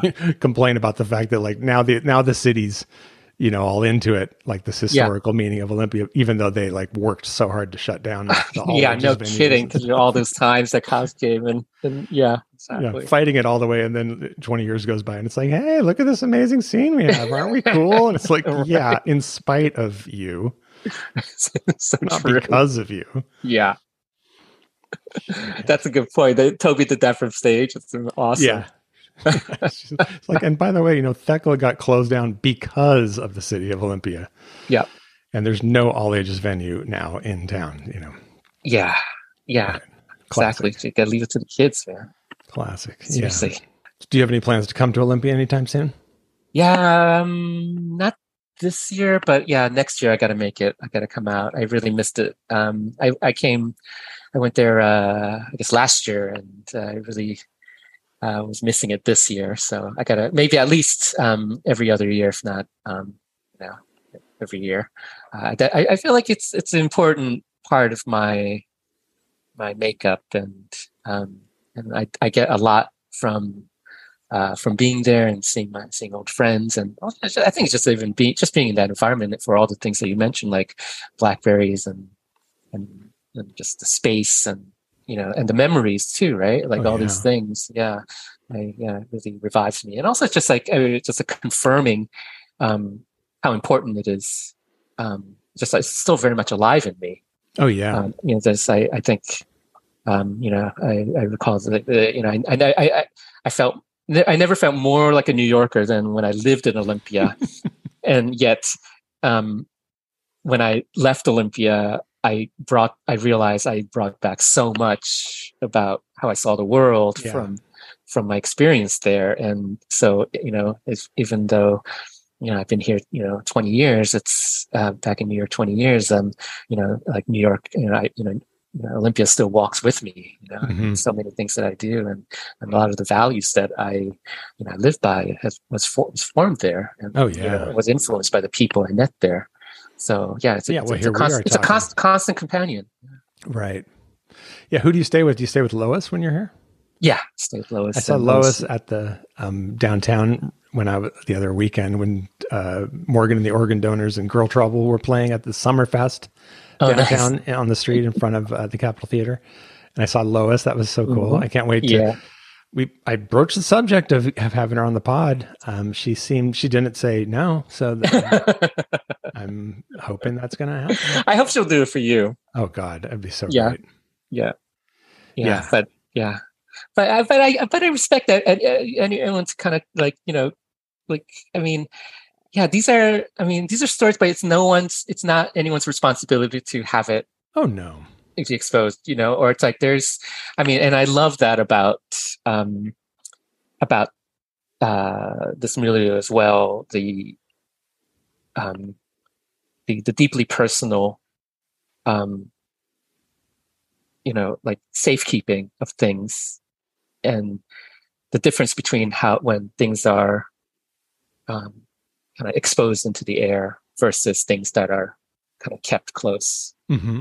Um, and you know, there's benefits to both, but the um, yeah, I mean, especially because there's such kind of like normalization of um, you know, just like telling everybody how you're feeling. And, yeah. And what you're doing and what you ate, etc. You mean with social you know, media and stuff? Social media, yeah. exactly. And um, and you know, and exercising and practicing the opposite of that, um, and just cultivating this inner life, which is essentially your private life. Yeah. You know, and yeah. Yeah, I've been really drawn to the private life lately. Um, I guess with this intimate family situation and just um, my program of being very grounded in um, reality exactly as it is. Just like like uh, my mantra lately has just been total acceptance of reality exactly as it is. That's what I keep saying to myself. You know, when you're dealing with like feeding tubes and yeah. and and you know uh, seeing a loved one laid low, you know, and yeah. going to these places that are oftentimes very unpleasant. Um, yeah, different places he's been in, yeah. and doing different tasks that can be uh, challenging. I'll just yeah. total acceptance of reality exactly yeah. as it is. I'll go to yeah, Walmart with my mom and I'm like, total acceptance of reality exactly as it is. Not, yeah, and and and with everything in reality, everything will pass. Total accept. Yes, you know, just just but whereas whereas our when we were like you know um like hijacked by our imaginations and yeah. um, and our um, kind of the stories that we tell. Um, you know that yeah. has a propensity to stay forever, go yeah. on and on. It'll never leave. There's no end to it. Yeah, there's no end. But um, just watch. But, there, but there's there's scene. one thing about reality, like facing it, is that um, yeah, because it, you know reality, the, the nature of this reality and, the way you know the way you describe of like facing it and and, yeah. and seeing it for what it is is the, that nature is that this thing will pass and another thing will take its place. Right. On and on and on. Yeah, and and be, being so so uh, focused on this perspective, and being um, you know just I mean I'm drinking coffee, but that's like the only sort of mind altering substance that I'm using of any kind, mm-hmm. and I um and I found that I've just I'm so resistant to social media, and I've been just sort of pushing it off and, and having no interest in it, and and and finding myself like looking at it and going, I don't like this act. You know, what is yeah. it? And it occurred to me the other day, I was listening to a podcast with this, the author of this, um, I think his name's something Fisher, Stephen Fisher or something. He just wrote a book that is coming out right now or just came out in the last few days called The Chaos Machine about mm-hmm. social media and what it does to our brains, like that it actually rewires us, you know, our brains. And um, he talked all about, you know, its effects on society, on people, on our psyches, and and and the podcast host Rich Roll was asking him, you know, if you had to, it was a two hour conversation, and he said, you know, if you had to have, what would you boil this down to? If there was one message you want to get across yeah. in this book, and he said, the one thing I want to get across is that social media is a drug, just right. like any drug. It affects your brain the same way. It's and if if there were any other drug that like one third of all humanity was using 15 times a day at least on average you know, it'd be the biggest health crisis in the history of humanity, you know? Right. And, and so the fact that we don't think of it that way, you know, it's, but it should be thought of as that way because that is what it does on a mental level. And I thought, well, that's interesting that I'm in this very, um, you know, straight signal place and mm-hmm. I'm so drawn to not engage with social media. But, you know, like he points out, like this guy pointed out in this book, or in his this uh, conversation he was saying you know but social media it's kind of like eating you know if you have an eating disorder you still have to eat you can't just abstain from food right. you know um, it's a fact and he was kind of saying like you know if you want to engage in this world and and uh, participate and communicate and have a business or promote yourself in any way uh, communicate you know you kind of have to use social media Sure. It's hard yeah. not to. It's real hard. Yeah. You have to yeah be just very conscious of it. I don't know. It was just a very interesting conversation, and I thought it was interesting that uh, like the way he put yeah, it. that you you're actually you like kind of naturally um, had this reaction as as you were actually included. just like yeah yeah like you're actually you could you recognize it as another thing that was gonna that was uh, basically gonna affect your mind like 100%. hijack your mind right because like you're seeing it with clarity um, now because like um, you're kind of purposefully uh, taking a break or uh, yeah, from um, you know, for like you know, yeah, just like uh, having your mind altered voluntarily, you know. And but the thing is, it's it's a it's it's to me, it's also a you know, social media is also a just like a, a natural ex, uh, expression of the society, right? Because like your state that you're in now, you're the you're the anomaly, right? Like you're the one, you're the one who's not normal, Jason. Right. You mean not being socially social media oriented? No, well, no, no, just like being more like oh, just like mm. who is not who's who is actually awake mm. and seeing things with clarity and um and kind of like examining things for what they are. Like you said, like acceptance of reality, right? Because it's like you know, in a way, it's like you know, from what I understand, is like you know, part of like your reason for like um, uh, taking a break from some of these substances is to help you see reality, you know, and and deal with it. Is that is that correct? You say? Yeah, I mean, again, reality, quote unquote. Um, you know, all these th- reality is what it is. I mean, whether, but but yeah, in terms of just the the thing that's pre- presented in front of me, just to take it. Um, we're really what the program in my mind that I'm on right now is about not seeking escape from the uncomfortable yeah feeling and then looking at the uncomfortable feeling like whatever yeah. it is the most right then you right. just are more attuned to the subtle uh, thing you know like i talked about in one of the podcasts this idea of shenpa this t- t- tibetan buddhist term for the hook that mm-hmm. draws you to that uh, relief you know, the thing that goes, yes, yes. Oh, I feel squirmy. I just want to get away from it. Yeah. And instead, what I've been doing is really just going like, ooh, I feel squirmy. Let's look at the squirmy thing, you know? Yes. Let's yes. just sit with it, look at it, yes. and and just face it and see where see what that's about. And it's just, you know, more than anything, I'm just like, well, this is interesting. And also, I've seen that in my life, you know, I've often preferred to live in the mind, in the fantasy, um, mm-hmm.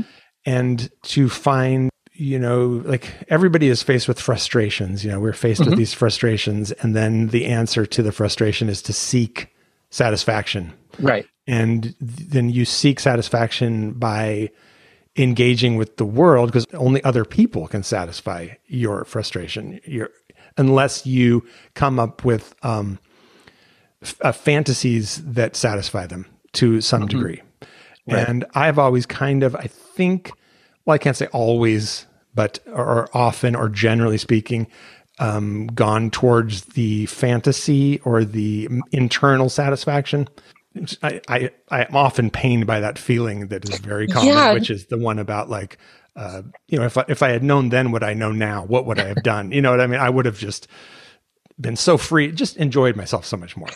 I wonder though. I, I, I don't know about that. I think well, that I don't believe that. Don't get me wrong. Yeah, yeah, I'm, I'm yeah, saying that's the story. You know. Sure, sure, yeah, absolutely. Right. But but that but that feeling of um, you know, you know, whatever it is inside of us that basically just like said, you know, tells us like, yeah, you know, I got these, you know, plant, you know, this amazing painting I'm going to make and song I'm going to do, and you know, this band I'm going to do, whatever. It's like, but you know, of course, like it's a it's a trope that if you don't do them, but it's still in in your story, then you'll never be proven wrong. Right, right.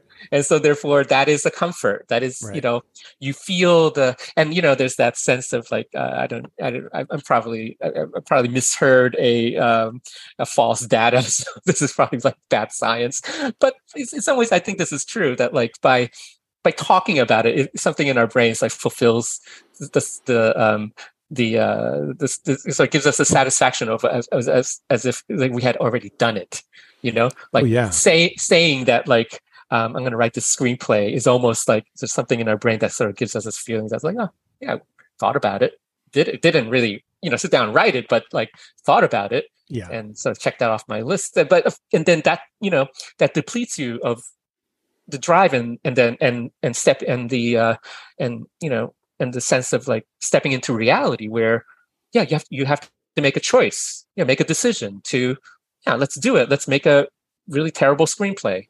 Right. You know, see see what happens. See it. You know, you know, find the resting place of the screenplay, and and and in order to basically, you know, again with the other thing that I was talking about earlier about like like like pushing through the the parts where you're being self-critical and you want to stop.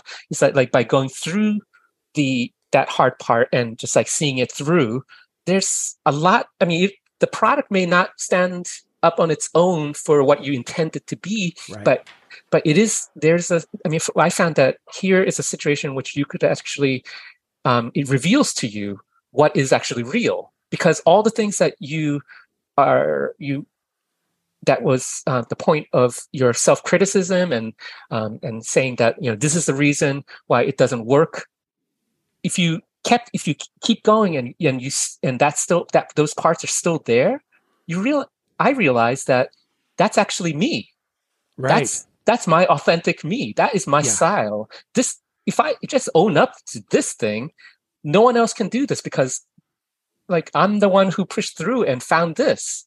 Like as opposed to going in this other direction and like um, you know what's trendy or you know oh you know like let's do it like he does it or you know whatever. Or like all this there's there's there's another path to right. relief and then but there's another path of of of pushing through the hard parts to basically see what you have brought back from this journey. Right. And a lot and and all the things that were the reason why you should have stopped and like thrown this thing away is the thing that is actually revealed to be the thing that that is comes naturally from you. And that's the right. really the only the authentic part of this whole process. Yeah. And so it's like it's a it's basically like a treasure.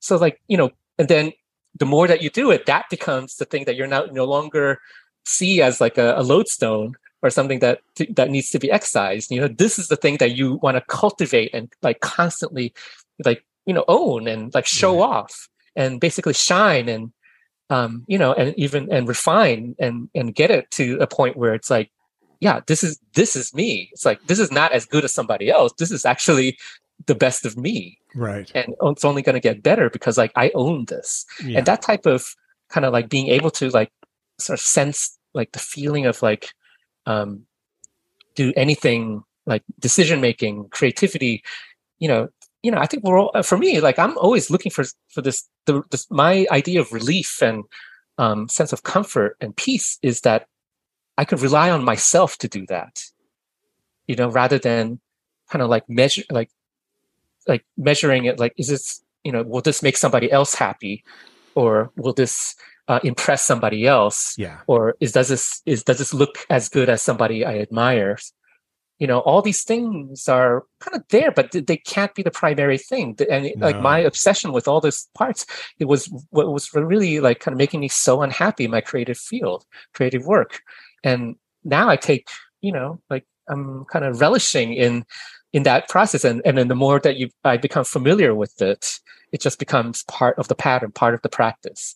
You know you start Right. and here comes here comes the discomfort push through you know uh, i made crap like you know like don't look at it see what happens and then start over and then Yeah.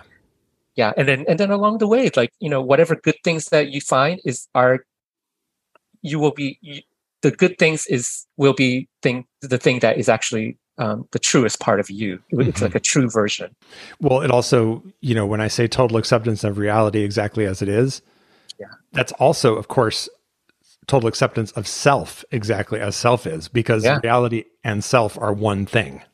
yeah You know, there's no separation between the two.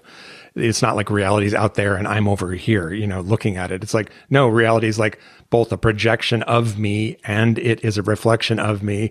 And I don't even really exist except as this reality I, I uh, my experience around me. You know, this is- yeah and, and and being able to rest in the imperfection too Yeah, right Yeah, like just- that just that that is acceptance. this what is what it is. amazing what an amazing comfort that is to you know i mean i think both of us like coming from our upbringing or whatever or like our you know stages in our lives where we were so self-critical and Oh yeah, um, and just like like you know, esteem issues and just like judging ourselves and and constraining ourselves like the the the ease that I Brutal. finally feel in which like oh yeah all this imperfections all these things that I'm limited in yeah these are things that it's it's perfectly fine this is yeah, in spite of this I'm still happy and or because of it. Yeah, and, because of it yeah, yeah. because like I, because this like I, I see that it's not something that i ever have to get rid of but it is something to kind of like yeah it's like you don't even have to celebrate it it's just like it's just a part of me and i'm okay, you acceptance. know, yeah, yeah yeah. Well, you know, I'm reading this book that I've I'm rereading it actually um, by Adam Phillips, the British. He's a psychoanalyst who worked with children um, to begin with, Mhm. and he has written a ton of books. But he wrote this one book called "Missing Out." In praise of the unlived life, no matter what your situation is, you know, we all have this idea that there was this other life you could have lived. Yeah. Um, and so, but it's not a subject that you see picked apart or really examined in Mhm. depth very often, even though Right. it's like really kind of is who we are. Like we're as much the lives we Absolute- did yeah, yeah, as we are yeah. the life we did. And so it's been really cool to read it. I- In the morning, I'll just sit with a notebook. Yeah. And I'll read because a lot of it's, you know, it's the kind of book you read and you go, what is he saying? Uh, what he's talking about King Lear and Cordelia. And I don't know with this play. And I don't, you know, I can't pretend to know the references he's making. But, you know, every 20 sentences, there'll be like two or three that I just go, oh man, that's so good, you know? yeah And one of yeah the i love books like that. Yeah, Yeah, I, I'm, right. I'm, I'm the same way. Um that and also with um some you know uh, meditation podcasts and kind of lectures and things like that. I i definitely um yeah if it's something that it strikes me i i definitely take second and third looks and kind of take notes and try to really kind of absorb it and integrate it into to my uh, my thinking and and also that's also an acceptance that it's like it doesn't just penetrate you know like i want to.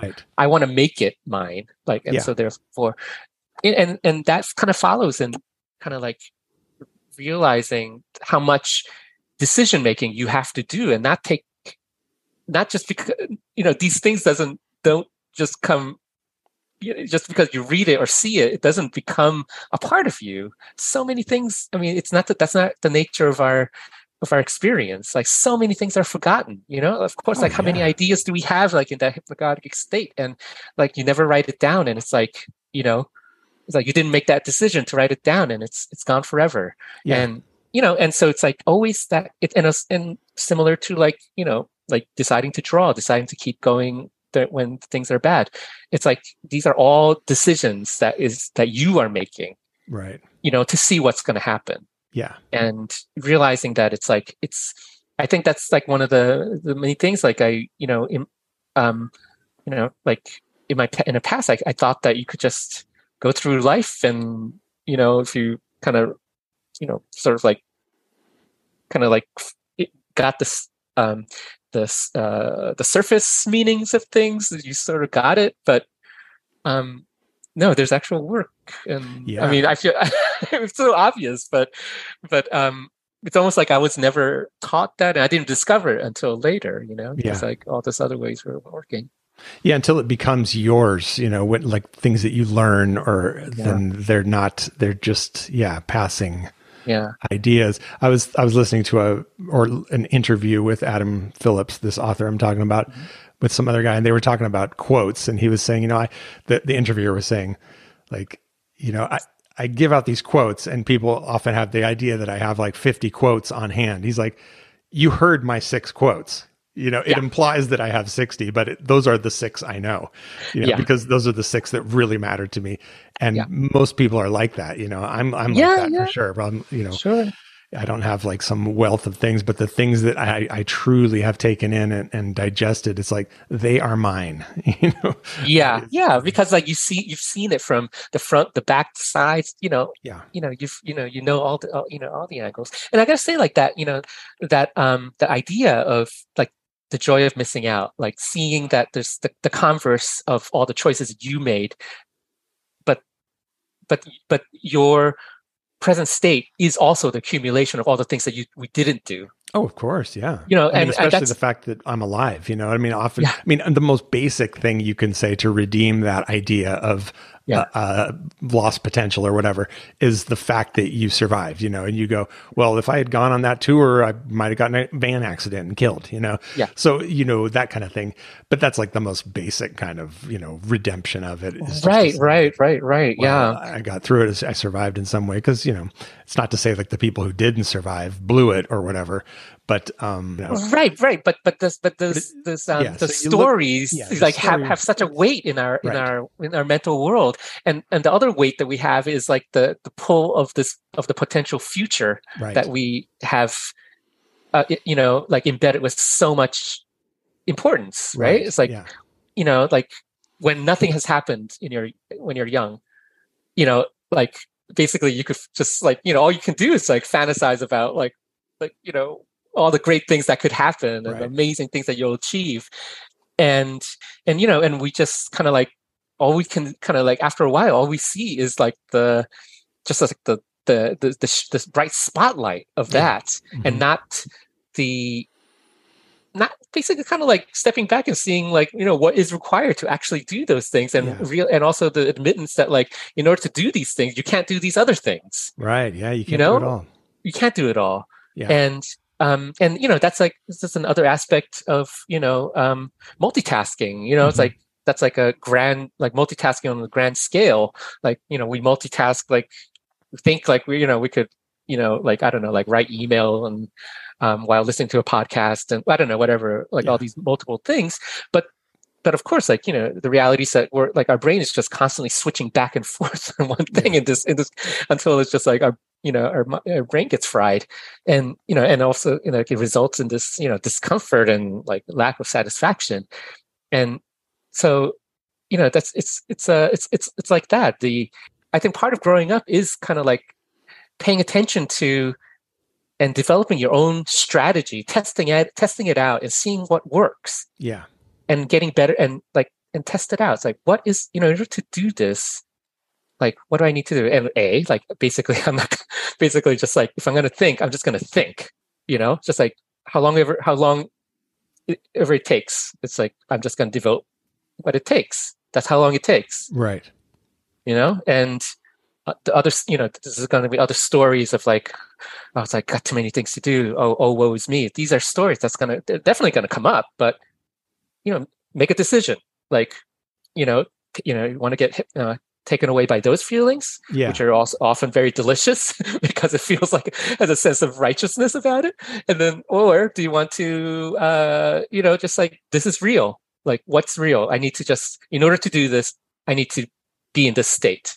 yeah. You know, I can't force it right. you know it's like for me like in order to like before i got um you know i had a very uh, like frantic day today. And you know before i got into this podcast like i'm not going to just jump in. I'm not, I'm not that's multitasking. I'm going to take five minutes and just like you know be quiet Yeah. center myself and like and remind myself like oh what a joy it is to be talking to my friend jason and what a great opportunity this is and you know all the rest. And yeah it's and I you know I'm, I'm, I'm a different person i'm a different person talking than i was like within you know minutes before Yes. i got on you know yeah. You've switched channels. yeah, Yeah, I did the same thing before before we started. I just sat, Mhm. meditated. This is a fun thing to do.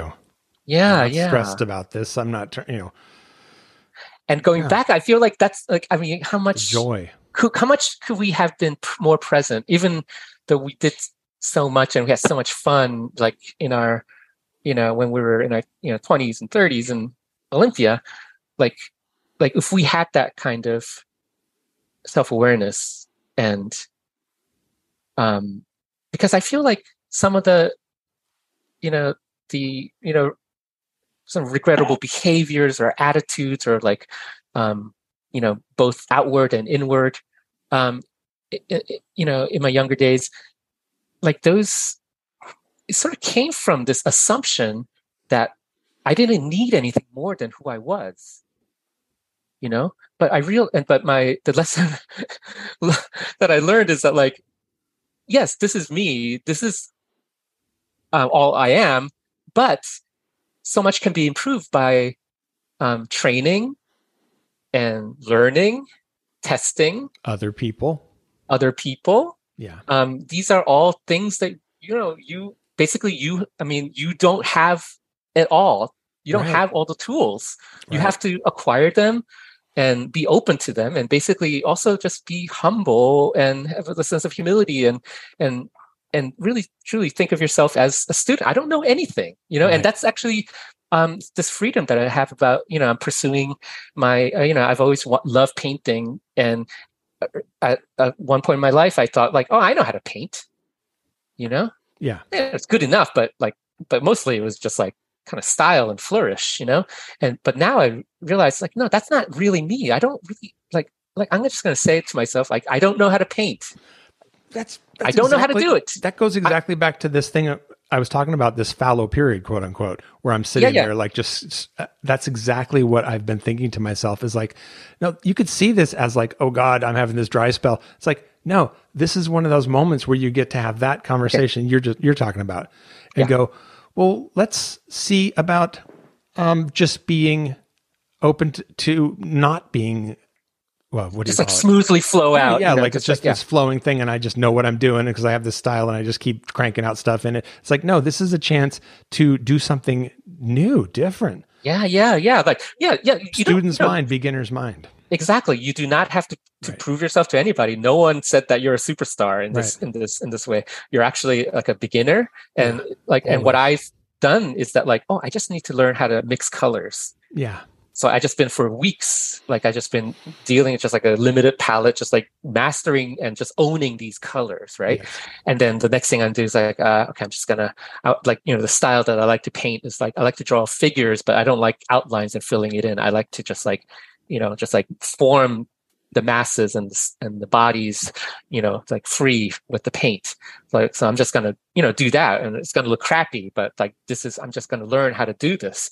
And you know, lo and behold, just by doing it over and over and over, like all the thing, well, you know, it's like all the crappiness is basically my own, and um, you know, like ambition can wait. I'm right now just enjoying and just being present and like grateful for the opportunity to Yeah. uh, just to just to play yeah. you know and just like and accumulate just like little bits of you know experience and knowledge with the, with the um you know with the faith that you know these are all going to form into something and Right. and it's not my uh, intentional mind that is going to direct it you know? It's always going to be a little bit of that intention that's going to go point it in one direction but a lot of it is going to be intuition just feeling and openness chance accidents the Yeah. thing that you thought was a mistake letting it like letting it live you know? All these things. It's like this you know we uh i think yeah part i think that in, in some ways like um you know some of the, the things that like i'm gladly leaving behind is um my reliance on intention Yeah. and my kind of like this conscious mind um my re- my complete dependency on yeah basically my this kind of like false sense of my myself as Yeah. this figure with his stories and all these you know qualifications that you know i guess like you know i guess that's it's natural you know we're all looking for identities so we kind of like glom it on from the things Yeah. that we see and wish and and sort of like through wish fulfillment fulfillment that we can maybe we'll be that way Right. and then the second stage of my life is basically realizing, oh yeah, I've been carrying a lot of, a lot of uh, other people's ideas about themselves and trying to, you know, put it on on myself and you know, hoping to fool everybody. Yeah. And then you know, now I'm just kind of like, yeah, it's like a lot of, you know, like like see what see what's in there, see, see you know, see what I what I do naturally. speaking of what you were just speaking about, that's something Yeah. I've been feeling a lot uh, lately in my life. This sense of like the fixed sense of self is much reduced. It's I'm so much more fluid and transparent. And you know, often I look at myself and I go, "What are we even talking about when I talk about myself?" You know, like this identifying with the broader reality and going, "Well, I'm just this thing experiencing." this and of course in meditation you know uh, the silent witness behind the chatter that's my actual nature is this eternal undying state of pure awareness you know so once you, you know once you you really embo- embody that it's like well then this thing this conversation going on that I myself quote unquote you know you can just sort of approach it with more curiosity and not this uh, Right, but the, but but also like we do have to live also in on the surface world, like course. in front of that, right? So, but but what I mean for me, you know, it's, sort of like uh, social media, the way you described it, in the sense that like in order to to interface with whatever the public, this world, material world, like it's important. It's good to have a compass, you know, because even though it's not, there's more to it, right? Like that you just described, there's more to it than than um, my position and my my form in this world, my job, my you know relationships. The decisions I make and what makes me happy and what gives me satisfaction is to kind of also be aware of like what are my values, right? Like, and as long as like kind of like I'm I sort of think about that and I kind of keep that in mind and use that as a way to kind of make my decisions, then I could stand back, stand behind it.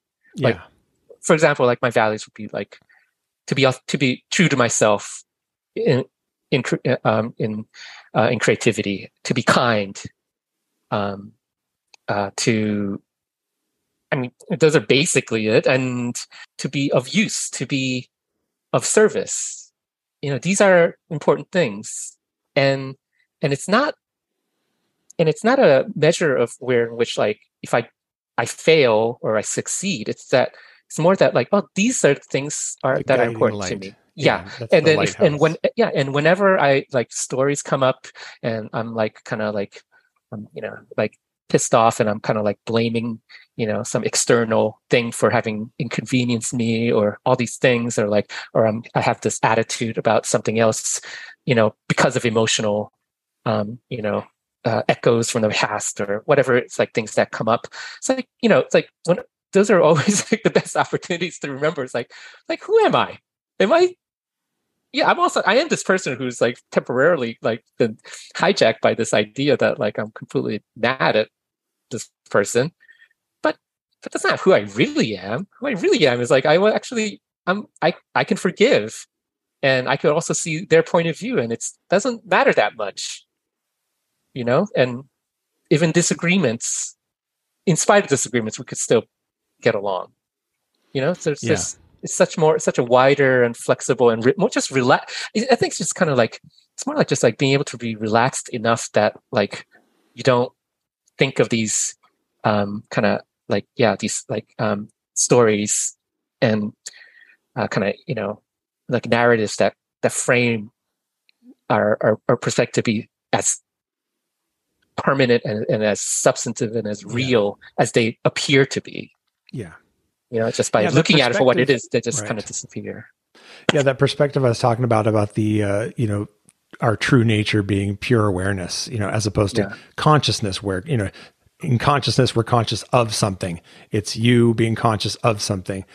Um, in pure awareness, there is no separation. It's all it's it can't even be aware of itself because it's and, and then the idea that like of course you you know like you were saying we have to reside in the world you know in the dream is is where we live. This is the field of action mm-hmm. right?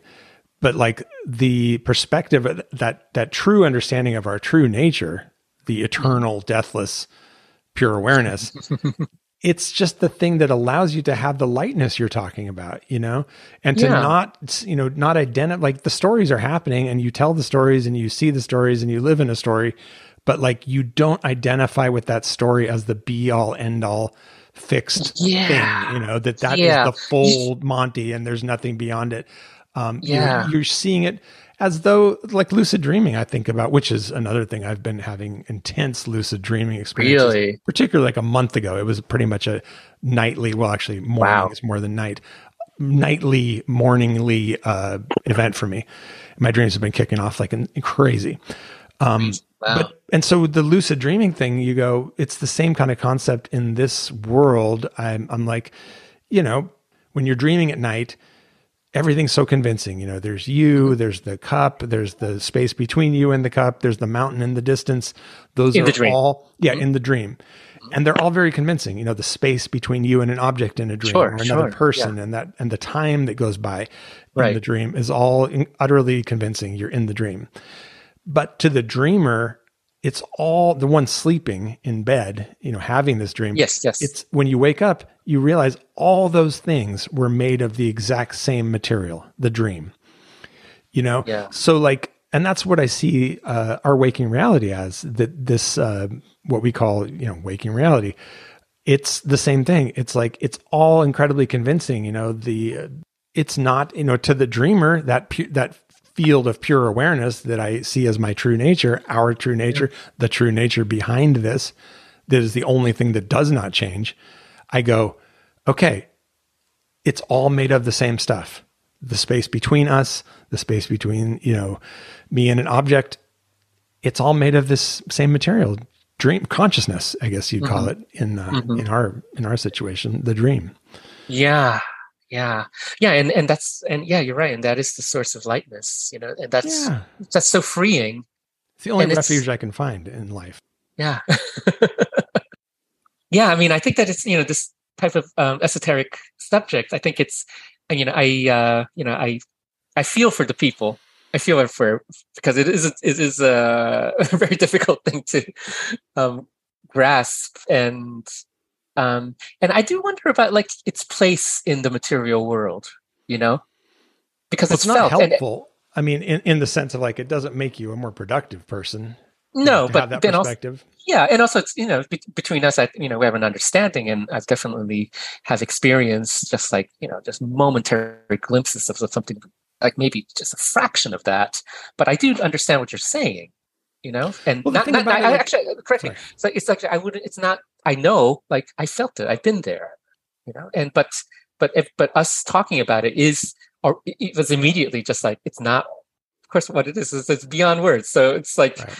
it's almost like you know yeah yes you pointed to it I I see where you're pointing to but in truth it's silence right Yes, It's- of it's- course. that with that type of with that understanding the way in which it can really um, have a service in the material world i think is in can be manifested in generosity and patience, right? Because it's like by describing it, we are we're not trying to convince anybody. No. You know, it's like we can't. It's impossible. It cannot be done. It's but that you know something. You're rested.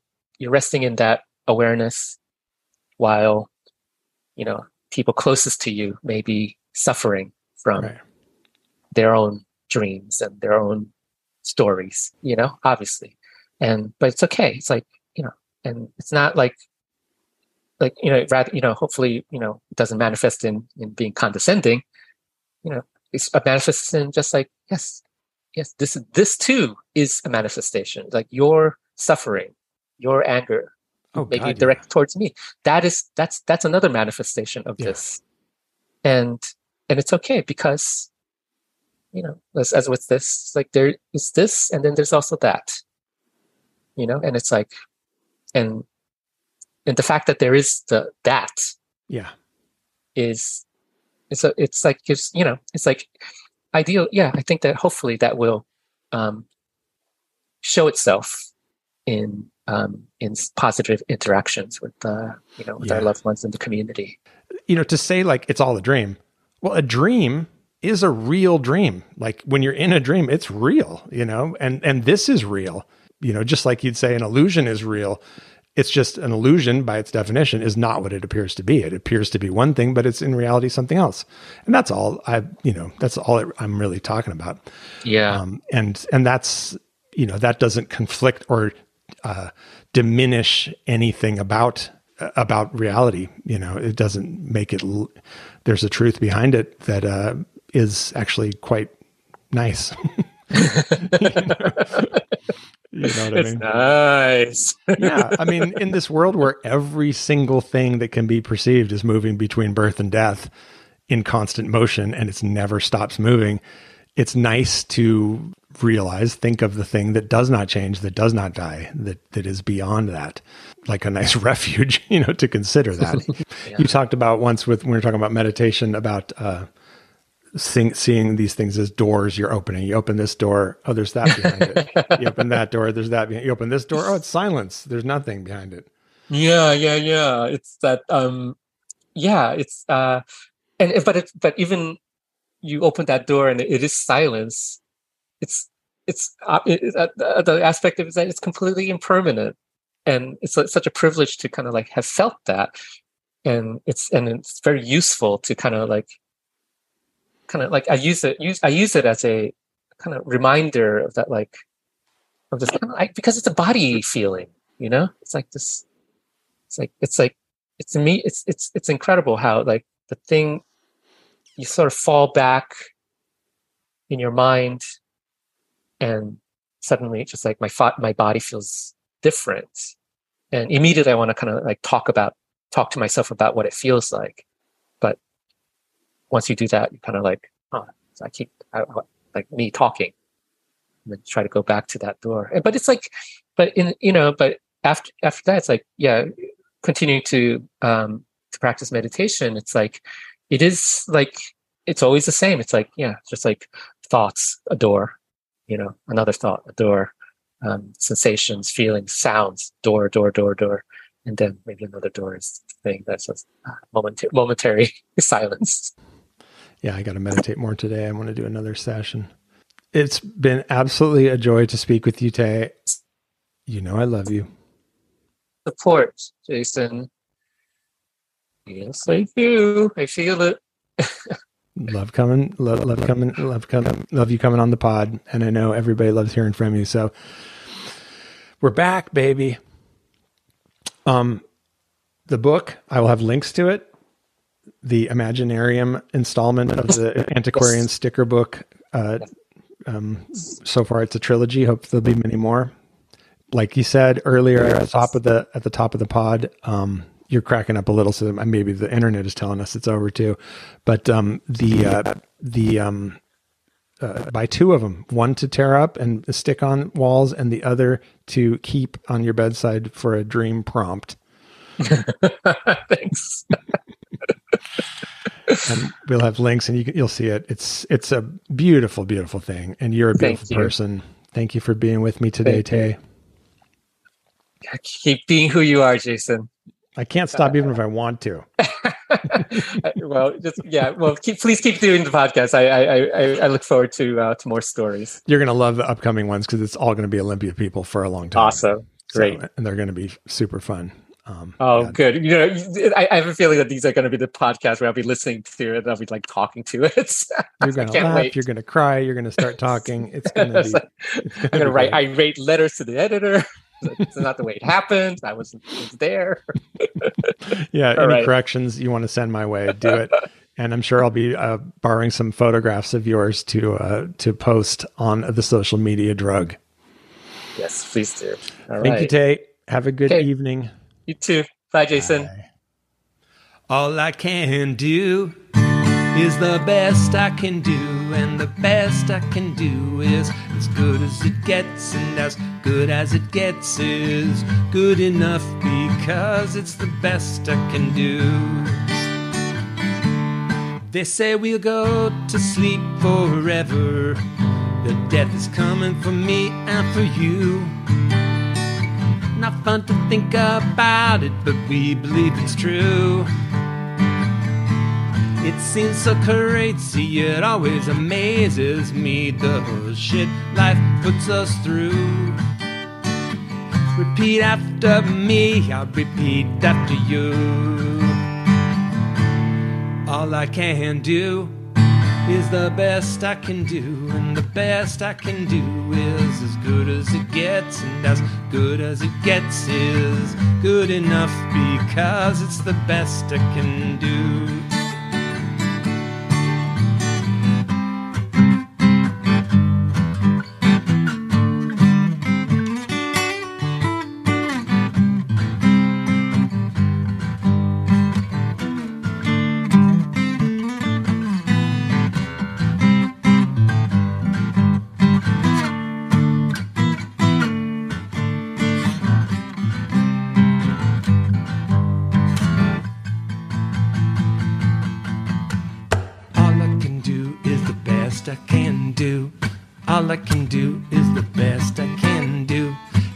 Didn't happen, that didn't come true. All that that means is you've got some room to improve. All I can do is the best I can do, and the best I can do is as good as it gets, and as good as it gets is good enough because it's the best. Forget the rest. This is not a test. This is the best you can do.